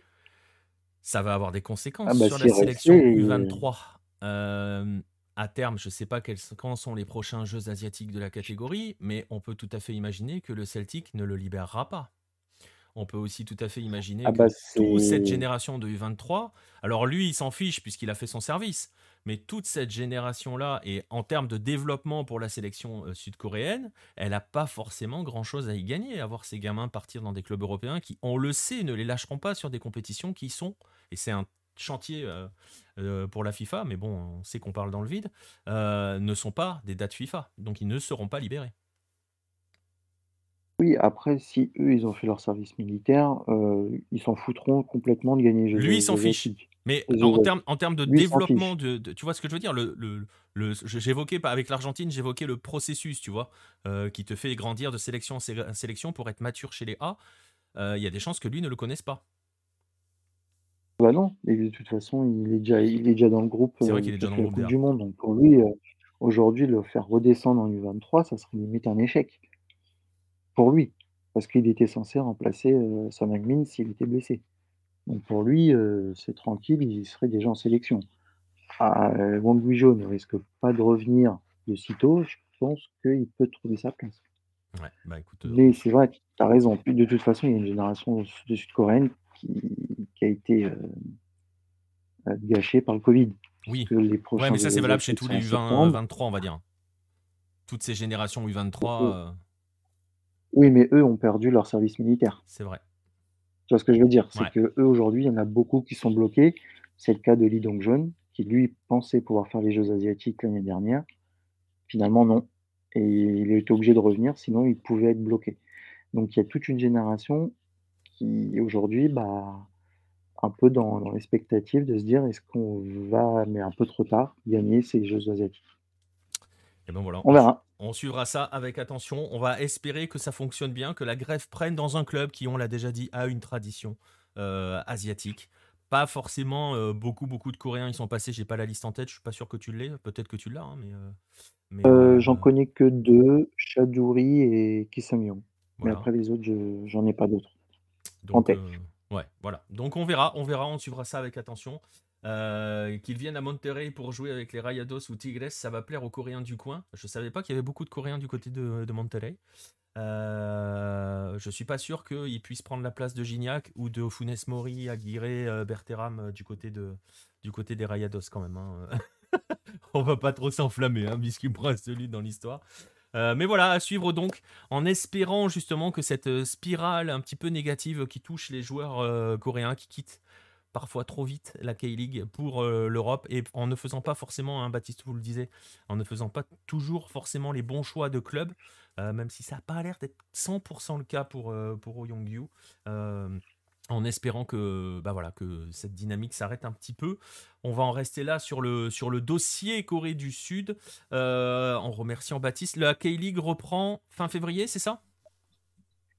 Fin février, le 26 février. Très 20. exactement. 26 février, donc ça veut dire, mes- mesdames et messieurs, préparez-vous euh, à, à redéguster de la K-League. J'espère que K-League TV va toujours être dispo chez nous. Il n'y a pas de raison. Il n'y a pas de raison, j'ai pas vu d'informations comme quoi ça fonctionnait plus, donc ça devrait toujours être le cas. Donc préparez-vous pour les lives du samedi 6h du matin.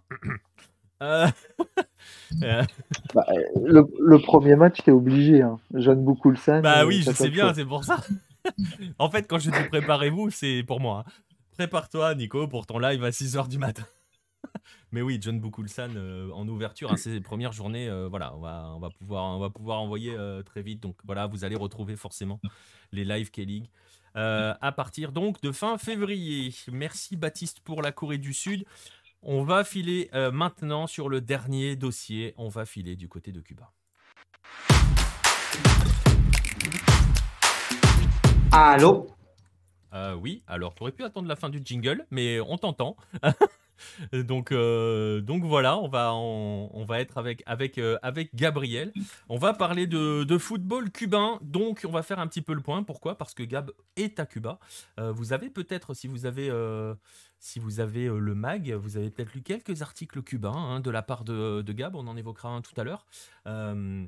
Euh, quand on, euh, évoquera Onel. Euh, il y avait eu aussi un inside qui avait été fait du, du côté du championnat cubain, de ta part. Bref, on va aborder ce football-là. On va quand même commencer par poser un petit contexte historique en guise d'introduction. on va quand même rappeler que le football cubain n'est pas récent. le premier match de la sélection, il date de 1930, mais le football est arrivé bien avant, hein, porté par les Anglais. il a été joué aussi beaucoup par les Espagnols, que la première division cubaine s'est créée dans les années 10. Donc, on parle d'un championnat de première division qui est centenaire. Euh, on peut aussi évoquer. Euh, euh, oui, oui, c'est plus le baseball, le, truc des Cubains, Biscuit Prince de Lu, bien évidemment. On va en parler parce qu'il y a eu des choses là-dessus.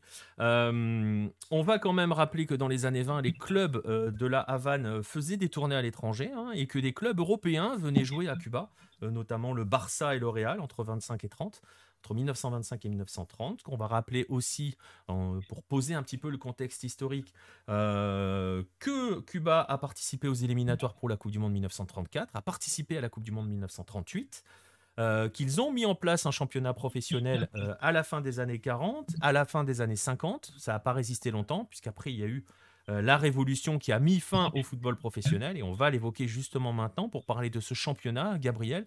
ce championnat euh, qui est euh, centenaire, je le disais, et qui a bien changé, euh, en tout cas en termes d'organisation de ses équipes, notamment depuis 1977, parce que c'est très très particulier les clubs qui jouent, qui évoluent en première division cubaine. Oui, tout à fait. en fait, déjà, je voulais dire qu'il y a eu une tentative de football professionnel dans les années 50 quand même. Ouais, c'est ça. Donc il y avait une voilà, c'est ça, avec euh, un espèce de championnat parallèle. Bien sûr, la révolution euh, a fait que, que, ça n'a pas pu euh, continuer. Et, et, en fait, à Cuba, le foot, ce ne sont pas des clubs, ce sont des sélections régionales. D'ailleurs, comme dans tous les autres sports collectifs cubains, que ce soit le baseball, le volley, le basket ou tout ce qu'on veut, ce sont des sélections cubaines. Donc, ce qui fait que ce sont que des, des, des joueurs nés et résidents, c'est important aussi la, la nuance, euh, dans la province qui peuvent participer euh, à, au championnat et donc euh, jouer avec les clubs. Et qui jouer, en théorie, les... je, te coupe deux secondes pour bien, bien que les gens comprennent, qui ne peuvent donc jouer que dans leur province. Exactement, leur province de résidence. parce que les, Cubains, pour le travail, n'ont pas le droit d'émigrer de régions, ils n'ont même d'ailleurs pas le droit d'émigrer à l'intérieur des, différentes provinces. C'est assez complexe, on ne va pas rentrer dans les détails parce que si on, on commence à parler de comment fonctionne Cubain, euh, euh, on en aurait pour des années. Euh, les Cubains eux-mêmes ne le comprennent pas, donc du coup, c'est pour dire. Et, et, ce qui fait que les, les, sélections ne sont pas des clubs et en théorie, elles, elles, ont une égalité des chances pour arriver jusqu'en finale, voire gagner, puisque les budgets doivent être en théorie équivalent. Il n'y a pas de recettes publicitaires, ce sont que des, allocations publiques. Euh, ce qui fait que le championnat a été rapidement divisé en, deux zones, en fait, en, deux conférences, d'ailleurs, on, pourrait les appeler d'ailleurs comme ça, parce que Cuba est quand même un pays relativement grand sur les Caraïbes, d'ailleurs la plus grande des Antilles, eux-mêmes se définissent comme ça, et donc, du coup, c'était impossible de faire jouer euh, un championnat euh, linéaire, on va dire, euh, sur l'île, puisqu'il y a à peu près 1000 km d'un bout à l'autre. Donc, du coup, il y a, rapidement eu ces, deux conférences et c'est instauré un système de, de, de play-off pour arriver à une finale et désigner, désigner, un champion. voilà un peu comment s'organise ce championnat cubain.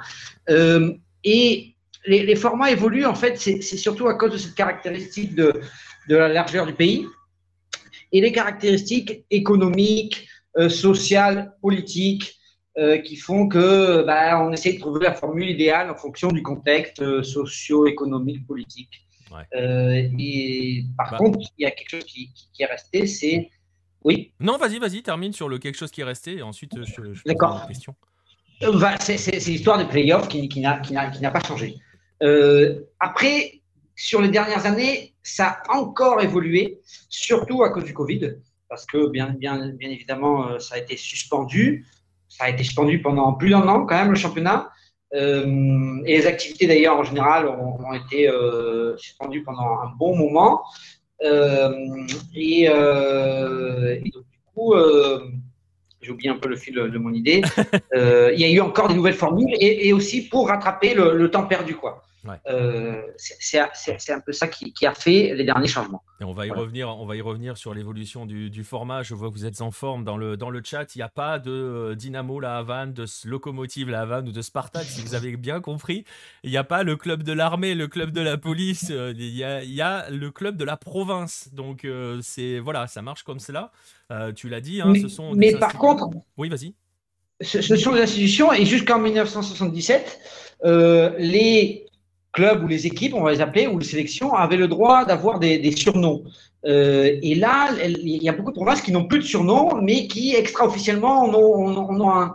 Euh, donc c'est assez étrange, c'est-à-dire qu'officiellement euh, on ne peut pas leur mettre, mais par exemple il y a les, gladiateurs, les sucriers, on pourrait dire, il, y a les, il peut y avoir les, les, les cafeteros, les cafetiers, il y a les, titans, donc ils ont quand même leur surnom, mais pas officiellement. Ouais, ils ont, en mais fait, ils ont... c'est vrai qu'il n'y a pas de Dynamo, euh, de Dynamo, Spartak et compagnie. Euh. on n'est on, pas sur le modèle, euh, le, le, modèle soviétique complètement. Bref, on le disait. Alors là, pas du tout. On, on, le disait, donc on a présenté un petit peu comment ça fonctionne de manière, de manière générale. Oui, Biscuit Prince de Lu, Gabriel qui parle. D'ailleurs, le son est nickel. On va toucher du bois, mais alors là, nickel. Il est à Cuba en ce moment depuis, ça fait quoi, deux ans que tu es là-bas? Euh, non, ça fait un an. ça fait un an. ça va faire un an là en février. Ok, bah ça fera un an en février. Il, était au Chili avant euh, euh, et, il est à Cuba maintenant.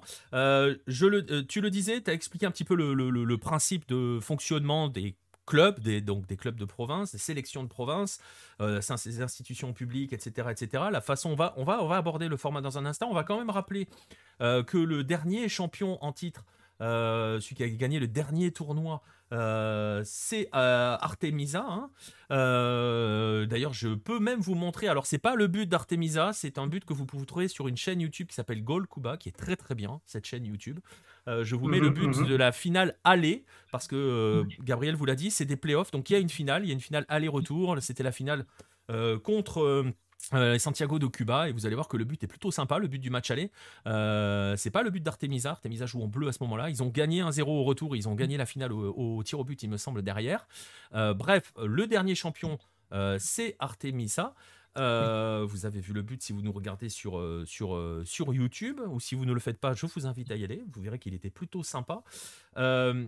Il y a donc un nouveau championnat qui est censé démarrer, normalement, qui est censé reprendre mhm. le 11 février, mais tout est bien incertain encore pour l'instant euh, du côté de Cuba. Oui, ben, en fait, euh, c'est, euh, en, théorie, il reprend le 11. D'ailleurs, il y a un problème à Cuba en général, mais encore plus dans le football, c'est la communication. C'est-à-dire que pour avoir l'information de quand commence le championnat, il faut vraiment être bien renseigné. Euh, ne serait-ce que la finale entre Artemisa et Santiago de Cuba, la finale retour, euh, elle été annoncée presque nulle part, euh, elle n'était pas du tout diffusée. et donc, du coup, l'incertitude plane sur le début. Pourquoi? Parce qu'il y a eu deux événements, on va dire, majeurs du foot sur, sur les dernières semaines qui ont été annulés. ou reportés, on ne sait pas. D'ailleurs, c'est toujours un peu le problème de, de, de, de, l'information parce qu'il y a des sources extra-officielles qui disent qu'elle n'est que reportée. Donc, du coup, la Super Coupe, euh, c'était il y a, il y a, 3-4 jours euh, ou même pas, euh, elle devait se jouer entre ben, Santiago de Cuba, le champion, champion euh, d'avant. D'ailleurs, la finale était déjà entre Artemisa et Santiago de Cuba. Contre Artemisa, n'a pas pu être jouée euh, à cause des problèmes de transport. Donc en fait, les problèmes de transport, c'est surtout qu'il euh, y a peu de pétrole euh, et c'est très compliqué de se transporter, ne serait-ce que pour le cubain, le mortel cubain, c'est déjà compliqué. Alors pour des équipes de foot, c'est encore plus compliqué, surtout que Santiago de Cuba est vraiment à l'autre bout et en face de Haïti. et Artemisa est en face de la Floride, on va, on va, faire simple. donc ça a été annulé, mais il y a personne ne dit rien, donc du coup les, supporters arrivent, euh, bah, ils ne sont pas prévenus. Et il y a eu euh, le 22 janvier la quatrième édition de la Coupe euh, des moins de 13, qui opposait Guantanamo, qui est une province qui n'est pas qu'une prison d'ailleurs, hein, qui est une province peuplée de, Cuba, et contre la, Havane. Et les, les, les, gens, il y a eu un gros engouement, euh, en tout cas local, pour cette finale. C'est quand même des moins de 13. Euh, Et pareil, elle a été annulée, personne ne savait rien, donc les gens se sont massés autour du stade, parce que le stade de La Vanne, où se jouent les, où se jouent les matchs, n'est qu'un terrain synthétique sans tribune autour, il n'y a qu'une grille, mais les gens étaient massés. Donc ça prouve aussi l'engouement euh, des Cubains pour le football. Malgré le peu de communication, euh, il y avait des gens qui s'étaient massés pour une finale euh, 13 de, de, nationale. Et je, Attends, je, je, te coupe deux secondes parce que je, vous invite à aller lire euh, dans les magazines. Hein, il y a eu l'insight sur un match de championnat. Et justement, tu parlais tout à l'heure de l'aspect communication si vous allez lire cet insight, vous allez voir que bah, Gabriel, pour aller au stade, entre guillemets, euh, au bout d'un moment, il sait pas trop où il est ce stade. Il est un peu caché. Enfin voilà, c'est un peu compliqué. On n'a pas vraiment l'impression qu'il y a un match qui va se jouer là. Euh, donc tout cet aspect communication. Mais par contre, sur l'aspect euh, footballistique pur, amour du football, euh, dans, les mags, tu nous, expliques hein, justement ces histoires de. Il me semble que c'était dans un mag que tu nous avais expliqué ça, euh, de clés USB sur lesquelles tu peux, euh, tu peux acheter pour aller voir, pour voir les matchs, les résumés de la Ligue des Champions et tout. Donc il y a une appétence footballistique pour le. Une appétence pour le football du peuple cubain, très clairement. Ah oui, oui, carrément. Mais moi, moi je dis qu'en fait, comme il y avait euh, peu de, on pouvait voir peu de matchs, euh, les Cubains, les jeunes Cubains euh, adorent le foot. Mais je dirais que c'est un peu comme en Afrique. on arrive et on te demande t'es pour qui Pour le Real ou pour le Barça ben, C'est un peu ça en fait finalement. En fait, on consomme le football, pas forcément avec de l'argent, puisqu'il n'y a, a, pas de maillot à acheter, mais on, consomme tout ce qui est un peu paillette. La Coupe du Monde, elle était retransmise en direct. Tous les matchs, 100% des matchs étaient retransmis On l'a perdu? Est-ce qu'on a perdu Gabriel? J'ai l'impression qu'on l'a perdu. Euh, je vais en profiter pour, répondre à Prince de lui. Oui, c'était lui qui avait fait le direct avec moi euh, pour le, match au Chili, euh, le, titre de la Catholica. voilà. Est-ce que Gabriel est de retour? Parce que je le vois toujours là. Non, je ne le vois plus. on va attendre qu'il revienne. Il est en train de revenir. Euh, vous allez même peut-être avoir droit à la caméra, j'ai l'impression. On va voir. Non, vous l'aurez pas. Est-ce que tu m'entends? Oui, est-ce que toi eh tu m'entends Voilà, c'est bon, t'es revenu. Tu vois, ça n'a pas coupé longtemps. Oui, oui, non, c'est possible. Il y a eu des, petits soucis de communication. C'est possible que ça coupe. J'espère que non. Écoute, ça va, euh, ça va. Euh, franchement, en plus, le, en plus, le son est nickel. Euh, donc, donc, donc voilà. Donc, on parlait de l'appétence. Tu disais, hein, on te demande si t'es pour le Real ou le Barça. Que on a entendu que tous les matchs de la Coupe du Monde étaient diffusés. L'intégralité des matchs était diffusée. Donc voilà, hein, c'est pas. On sait que le baseball est le sport numéro un, mais le football est, est très, très, très suivi à Cuba. Non, mais il y a des choses assez amusantes. Moi, j'ai vu des, Cubains qui ne sont probablement jamais sortis de Cuba avec des tatouages de, Liverpool, du Barça. Il y a quelque chose d'assez amusant. Souvent, dans des restos, euh, il y a des couverts, euh, comment on dit, euh, du Real. C'est-à-dire que moi, la, maison que je loue, j'ai une assiette Real Madrid. Donc, c'est assez, assez amusant. Donc voilà. Donc, il y a ça? Et, donc, on va revenir, on va revenir sur, sur, euh, sur le championnat. On disait, on a parlé du dernier champion. Et tu as parlé justement de ces formats. Tu as parlé de la difficulté qu'il y avait à avoir de la communication, à suivre. Alors, petite parenthèse pour la diffusion. Euh, il n'y a pas de diffusion, hein, euh, même sur YouTube. Par contre, vous pouvez, et je vous assure que je l'ai trouvé, je pourrais vous retrouver le lien si vous le souhaitez voir cette finale retour. Elle est disponible sur Facebook. La qualité est pas folle. Le cadreur, j'ai l'impression qu'il fait ça euh, à la main. Donc il y a des moments où c'est un peu Cloverfield, hein, si vous avez vu le film. Euh, donc il faut être accroché au niveau de l'estomac. Mais euh, il y a possibilité de voir la première mi-temps de la finale. Pas plus, hein. donc de la finale retour. Mais bon, vous voyez, c'est donc assez compliqué. Et pour le championnat, on va revenir justement sur, euh, euh, ce championnat.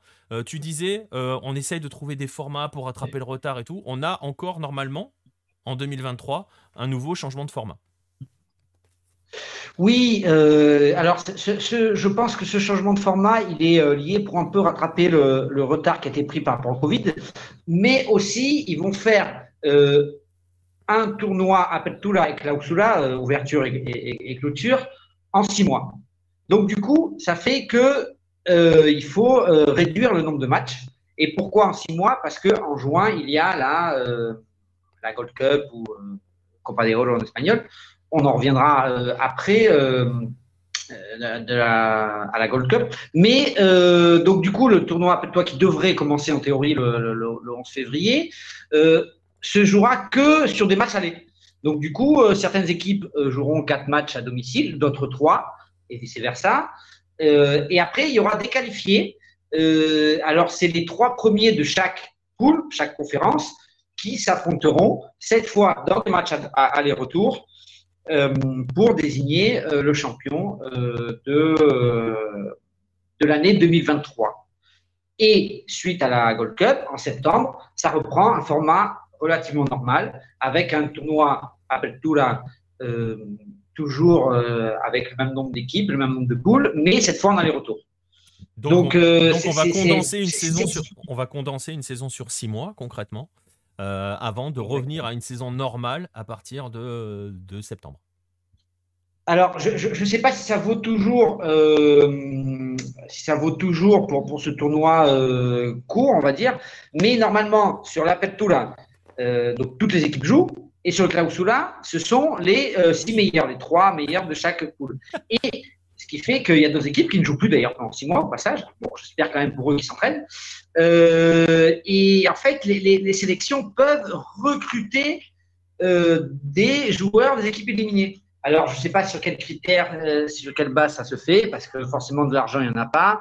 Peut-être qu'on donne un, peu de, nourriture pour, pour, convaincre certains joueurs, ce qui est possible hein, d'ailleurs, ça ne m'étonnerait pas. Mais voilà, donc c'est une espèce de euh, championnat élite. Le, tournoi Clausura est un championnat d'élite de Cuba, avec les meilleurs joueurs finalement qui vont, qui vont, qui vont Ouais, c'est un petit peu, c'est un petit peu comme si le, comme si l'Apertura était un tournoi qualificatif pour le tournoi final en fait concrètement.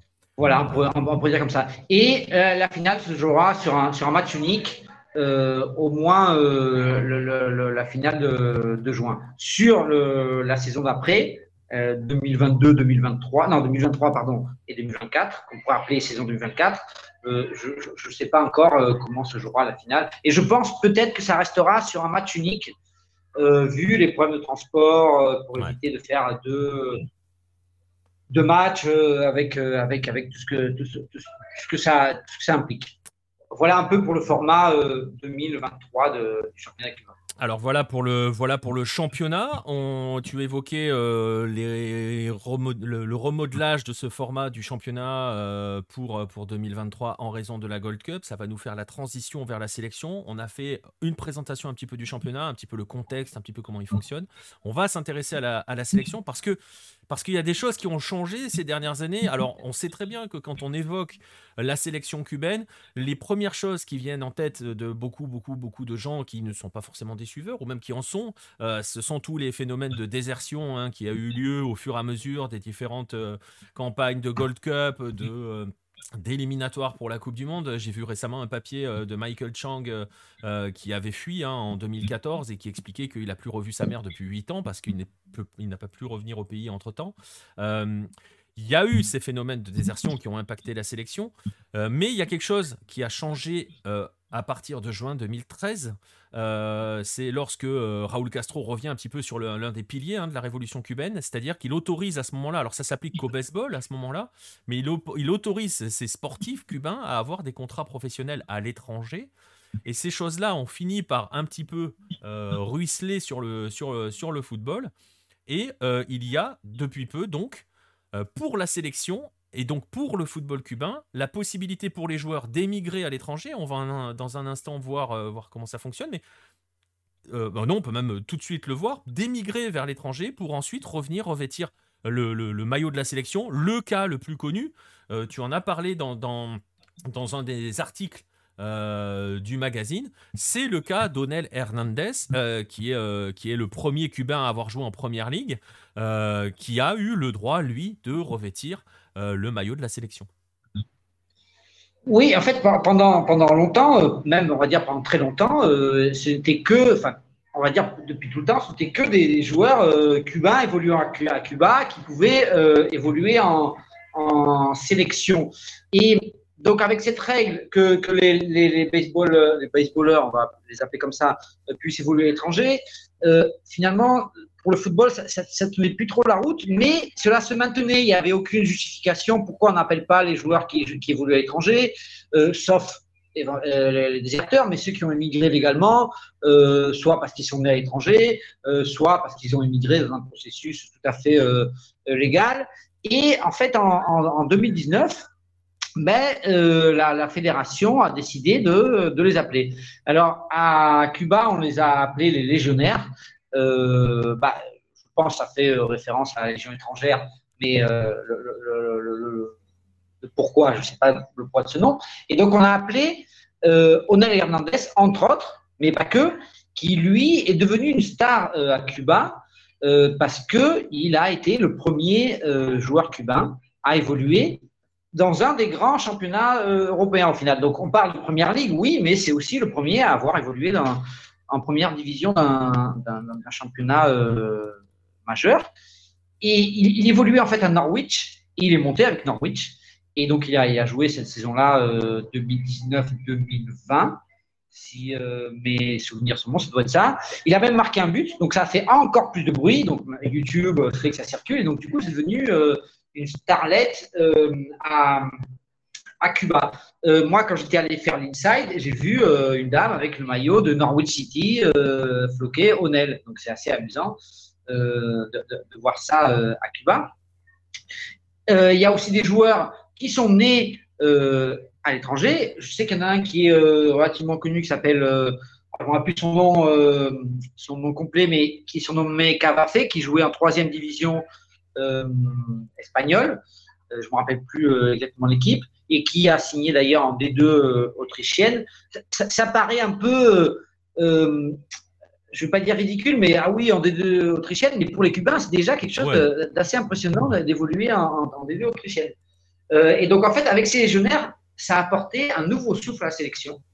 Euh, ça, parce que euh, ce sont des gens qui sont venus avec l'amour du maillot, avec l'envie de représenter leur pays. Euh, Onel Hernandez, euh, il a vraiment clamé haut et fort qu'il voulait jouer. C'est même lui qui a peut-être fait un peu pencher la balance en faisant des vidéos où il disait Moi, je veux représenter mon pays, mais on, m'en empêche. Et, donc, du coup, ces joueurs qui évoluent dans des clubs structurés, même pas forcément des, premières divisions du top européen, apportent leur vision du football, leur professionnalisme, leur connaissance tactique, et ça permet un peu de pousser euh, vers le haut euh, la sélection avec des apports euh, extérieurs. Ouais, ouais, parce que tu voilà, ils évoluent peut-être dans des deuxièmes divisions, mais tu l'as dit, ils sont professionnels, ils évoluent dans, des structures professionnelles. Et tu le disais, hein, vraiment, je vous renvoie vers ce papier sur Ronel Hernandez. Il me semble que c'est dans le Mac 19 de mémoire. Je suis toujours nul pour me rappeler des numéros. J'ai toujours pas fait non, 19, moi, moi j'avais là, mais bon, peu, peu importe, on, le redonnera, on le redonnera à l'occasion. Enfin, je cherche en tout temps. Et euh, je sais plus le, je sais plus lequel c'est, mais bon, je, vous le dis, je, je, mettrai le lien dans la description sur les replays, sur, euh, sur les différentes euh, plateformes. Vous aurez le lien vers, vers, vers, cet article et vous verrez que oui, Onel Hernandez est véritablement battu pour défendre le, le, maillot de la sélection. Alors, c'est un peu tôt hein, pour voir les effets. On vous le dit, Onel Hernandez, Gabriel vous le dit, c'est 2019, donc les effets à long terme sur la sélection, on les voit pas encore. On va remercier Jordan pour pour le, le, sub 13 mois pour Odios. Ouais, merci, hein, j'en ai besoin. C'est une private joke entre lui et moi. Si vous jouez à Sorar, vous comprendrez. Euh, la, bise, la bise à mon Jordan. Euh, oui, euh, donc. C'est un peu tôt pour voir les effets sur la sélection. On va quand même rappeler qu'elle a été en quart de la Gold Cup en 2013 et en 2015. Évidemment, ce n'est pas lié à l'arrivée des étrangers, vous avez bien compris, hein, puisque les légionnaires, c'est plus récent que ça. Euh, qu'elle était en Ligue A de la, Nation, de la première Nations League. Elle a été reléguée euh, en, en, en, Ligue B parce qu'elle était dans un groupe avec les États-Unis et le Canada. Voilà, bon courage. Euh, qu'aujourd'hui, elle est leader de, son, de sa ligue, de son groupe de la Ligue B.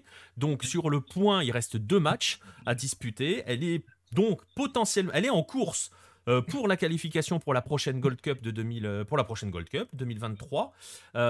mais c'est une sélection, Gabriel, qui a un souci aussi ces derniers temps. On revient sur les problèmes d'organisation, etc., euh, etc. C'est une sélection, malheureusement, euh, qui n'a plus beaucoup joué depuis juin dernier. Ses prochains rendez-vous de, de CONCACAF Nations League, c'est en mars.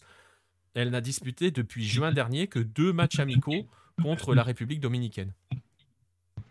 Euh, oui, oui, c'est ça. Bah, en fait, c'est entre les problèmes d'organisation, les problèmes de Covid, parce que jusqu'à euh, juin 2022, ou un petit peu avant, ils jouaient même euh, leur, euh, leur match à domicile au Guatemala.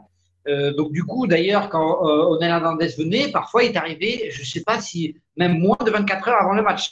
Euh, donc ça prouve aussi la motivation du joueur. Euh, parce qu'arriver dans un autre pays qui n'est pas le tien, euh, arriver, te mettre, jouer, tout ça, euh, voilà. Donc du coup, mais ça c'était surtout à cause du Covid et je pense des questions de papier, que c'était plus simple, truc, tout ça. Je pense qu'il y avait des, des, questions comme ça. Et donc du coup, ils jouaient, ils ont même joué deux fois contre le Guatemala, une fois à domicile à l'extérieur, mais les deux au Guatemala. Donc c'est assez, euh, assez étrange. Euh, d'ailleurs, les deux matchs, ont... les deux matchs contre la République dominicaine se jouent en République dominicaine. Les deux amicaux de Oui, oui, oui. Euh, oui, mais alors pour, parler un peu de, de tous, les soucis d'organisation, c'est-à-dire qu'en juin, ils ont fait quand même des matchs de, de Ligue des Nations, de Nations League, de, de Gold Cup, et ils ont fait quand même à domicile. Ils jouent à Santiago de Cuba, donc à l'autre bout. Donc pour moi, malheureusement, c'est un peu plus compliqué euh, euh, d'y aller. Mais euh, et, et, en fait, en, en, septembre, ils, devaient jouer. Alors je ne me rappelle plus contre quelle équipe, si c'était Antigua et Barbuda, Saint Kitts et Nevis ou Saint-Vincent les Grenadines, et les deux matchs avaient été annulés en septembre. Je crois que c'est Saint Kitts. Ouais, voilà, enfin, un, un, des trois. Bon, en tout cas, c'est pas des très grands pays, on va dire, euh, par, la, par, la, taille, hein, avec le respect qu'on peut avoir pour ces pays. Et, euh, et, donc, du coup, ils ont joué en, en, novembre contre la République dominicaine. Et les deux ont été joués là-bas, à trois ou quatre jours d'intervalle, hein, pour la fenêtre euh, FIFA. Et les résultats ont été relativement bons. Donc, il y a eu un match nul, je crois, le premier match. Et ils ont gagné 4-2 sur le deuxième. mais, mais là aussi, Bon, ben, c'est l'inverse. C'est ça, mais, c'est ça. Il y a un nul et une victoire. Ils sont revenus, euh, ils sont revenus ouais. avec un nul et une victoire. Et, et, euh, et en fait, ce qui s'est passé aussi, c'est que euh, au, au, dernier classement FIFA, Cuba n'a pas pu monter de, de place, même si c'est peu de place, c'est toujours sympa de, de monter. Pourquoi? Parce qu'ils n'ont même pas déclaré à la FIFA euh, ces matchs-là, ces matchs amicaux. Alors, c'est pas vraiment pourquoi, mais peut-être parce qu'ils n'avaient pas d'arbitre FIFA, peut-être ça, ça, ça, fait des frais supplémentaires. Mais donc, du coup, euh, même leur, leur, leur, leur, succès en match amicaux ne leur sont pas aussi bénéfiques qu'ils pourraient l'être. Et, euh, et, on parlait aussi de la, de la, de la diffusion euh. Comme la télé cubaine ne les retransmet pas, ben, il fallait aller sur le YouTube de la Fédération de République dominicaine pour pouvoir euh, voir euh, ces matchs-là. Euh, mais c'est plutôt de bon augure. Bah, Excuse-moi, je te coupe deux secondes. Vous pouvez, oui, vas -y, vas -y. vous pouvez voir les résumés de ces matchs-là ils sont disponibles sur YouTube. Vous pouvez voir euh, bah, les buts des matchs. Ils y sont pas tous. Il manque un but cubain, il me semble, sur le 4-2. Mais euh, vous pouvez voir euh, donc c'est vous pouvez voir les images. Vous pouvez voir un peu ce que fait cette sélection. Et de manière générale, si vous voulez voir ce que fait la sélection, il y a la Nations League qui pour le coup elle est voilà, elle est là. Et vous avez les résumés des matchs. Vous pouvez voir comment évolue la, la sélection cubaine. Vous pouvez même suivre les matchs de Nations League quand ils sont diffusés. Ouais, et, et, donc, donc mal, malgré, on pourrait dire, le, le, le marasme ambiant, euh, même d'ailleurs pas que au niveau football, ben, il y a des choses plutôt positives avec l'arrivée de ces légionnaires et leur apport qu'on pourrait euh, penser bénéfique, euh, ce que je disais en termes de professionnalisme, d'expérience, et aussi ils sont premiers de leur groupe A de, groupe A de Ligue B euh, de, de, Nations League. Donc du coup, ça leur permettrait, en, en remportant ce groupe, d'aller directement à la Copa América et euh, aussi de, repasser en Ligue A. Donc, du coup, c'est plutôt de, de augure malgré tout, ce qu'on a pu dire. Exactement. Et l'autre effet de euh, l'ouverture aux, enfin, on on peut pas dire aux légionnaires, c'est très bien plutôt que de dire les étrangers entre guillemets. Non, les légionnaires, l'ouverture à ces légionnaires-là. L'autre effet de cela, il est dans l'autre sens, c'est-à-dire que maintenant. Euh, les joueurs cubains s'exportent de plus en plus, Gab. et justement, on va faire un petit point là-dessus, et ce sera le dernier point que l'on fera sur le foot cubain. Vous voyez, on a fait le championnat, les, la sélection, et on parle des joueurs. Maintenant, les joueurs s'exportent. Ils s'exportent où, les joueurs cubains, de manière, de manière générale? Ben, euh, là, sur les deux fenêtres, c'est peut-être là où il y a eu les, les plus gros, euh, la plus grosse quantité de transferts euh, de, de, joueurs cubains. Il euh, faut, faut, dire qu'en fait, les, les, joueurs cubains ne sont pas vraiment libres. Ils dépendent du, du, du de l'organisme national qui gère leur contrat, donc ça a toujours été très opaque. Il semble que ça le soit un petit peu moins. Et donc, du coup, ces, joueurs-là, ils s'exportent ben, surtout dans les Caraïbes, un tout petit peu aux États-Unis, mais là, euh, c'est vraiment euh, sporadique. Mais euh, les, joueurs cubains font le bonheur des clubs, surtout costaricains. Donc, on peut citer parmi les, les, joueurs costaricains qui ont les joueurs cubains pardon, euh, qui, ont, qui, ont, réussi au, euh, au, Costa Rica. On peut citer Marcel Hernandez, qui est devenu il y a, il y a quelques mois le joueur étranger ayant marqué le plus de buts dans le championnat costaricain. là, il y a quelques jours, il est passé à 100 buts en, alors j'ai la stat, en 172 matchs, donc c'est quand même pas mal comme. C'est très, solide. Ah ouais, ouais, c'est très solide. Et c'est vraiment. alors, c'est une star pour les Cubains, mais je pense que c'est un joueur reconnu et probablement une petite star euh, à, au Costa Rica. D'ailleurs, il a été impliqué dans une histoire de polémique sur un, un classico parce qu'il devait signer pour un, un, des deux gros clubs. Enfin, je ne connais plus les détails et euh, ça, a fait une, polémique. Enfin, vraiment, il est très bien intégré dans le, dans le championnat euh, costaricien euh, ou costaricain, je ne sais plus comment dire en français. Et, et après, il y a aussi Luis Paradela qui a, été champion avec, avec Saprissa. Euh, il, y a, quelques, quelques semaines, et qui lui a été élu d'ailleurs euh, meilleur joueur cubain de l'année 2022. Euh, Donc du coup, ces deux joueurs font, font, le bonheur du championnat du Costa Rica, mais il y a des joueurs qui signent en D2 du Costa Rica, en D1 du Costa Rica. Il y en a aussi un joueur qui a signé au Pérez Elendon de, Costa Rica. Euh, bah, Luis voilà, j'en avais parlé. donc du coup, ça, ça c'est le, le, principal euh, source des, joueurs.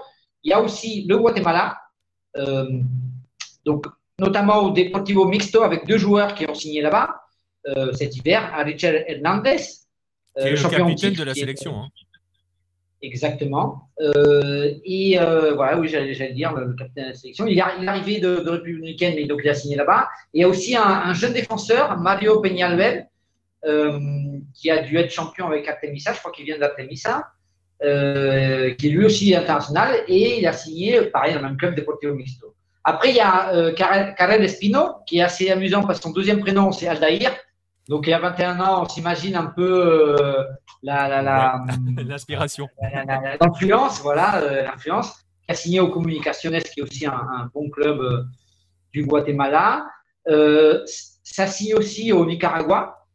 Michael Reyes avait signé, non, a signé au Jalapa, euh, il avait euh, et il y a aussi euh, un joueur de Sancti Spiritus, un autre de Santiago de Cuba qui a signé au Real Madrid, hein, pas Real Madrid. C'est un peu comme le, Juventus FC de Nicaragua. Voilà, on, s'inspire un peu de, ce qu'on veut au Nicaragua.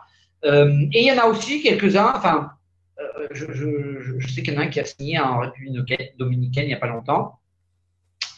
Euh, et il y a aussi 6 ou 7 joueurs qui évoluent à Antigua et Barbuda. Donc c'est assez euh, amusant parce qu'Antigua et Barbuda doivent être beaucoup plus bas dans le classement euh, FIFA, mais au moins le foot est professionnel ou semi-professionnel, au moins ils sont payés, donc du coup ils évoluent un peu là où ils peuvent. Mais on le voit, ça, voilà un peu. On le voit, c'est ça, ça s'exporte. Je vous ai mis à l'image, hein, si vous regardez sur YouTube ou si vous êtes, voilà, si vous regardez un replay. Euh, même si, vous êtes en direct avec nous, forcément vous le voyez. Euh, le compte Alexander Ramirez Tapanes, qui est la personne qui est derrière Gol Cuba hein, sur YouTube. Vous pouvez suivre ce compte-là et aller voir cette chaîne YouTube si vous voulez vous intéresser un petit peu au foot cubain, qui a listé hein, les Cubains qui jouent euh, en Amérique centrale. Plusieurs vous ont été cités à l'instant par, Gabriel. Suivez ce compte si vous voulez vraiment vous intéresser au foot cubain, c'est hyper intéressant.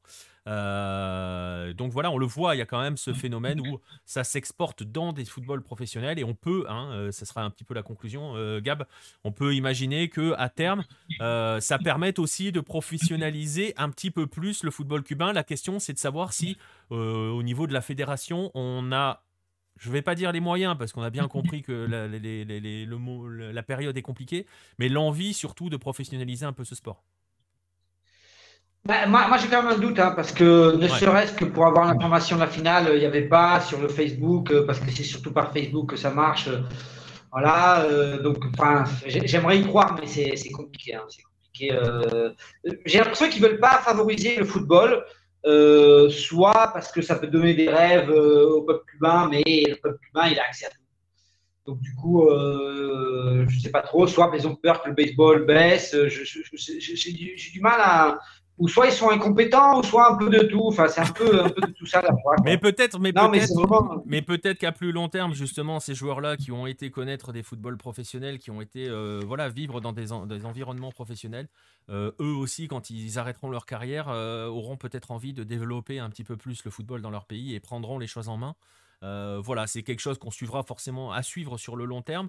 Il y a un phénomène qui s'est mis, il y a une dynamique, on va dire, qui s'est mis en marche au niveau des joueurs. Pas forcément, vous l'avez compris, au niveau des instances. voilà, mais en tout cas, les joueurs, pour le coup, sont assez moteurs de ce qui se passe, que ce soit au niveau de certains clubs ou de la sélection. À voir sur la durée. On, va, on vous invite à suivre hein, la, CONCACAF Nations League et donc le parcours de Cuba dans sa Ligue B. Gabriel, vous le disiez, son leader du groupe A. On a montré le classement tout à l'heure.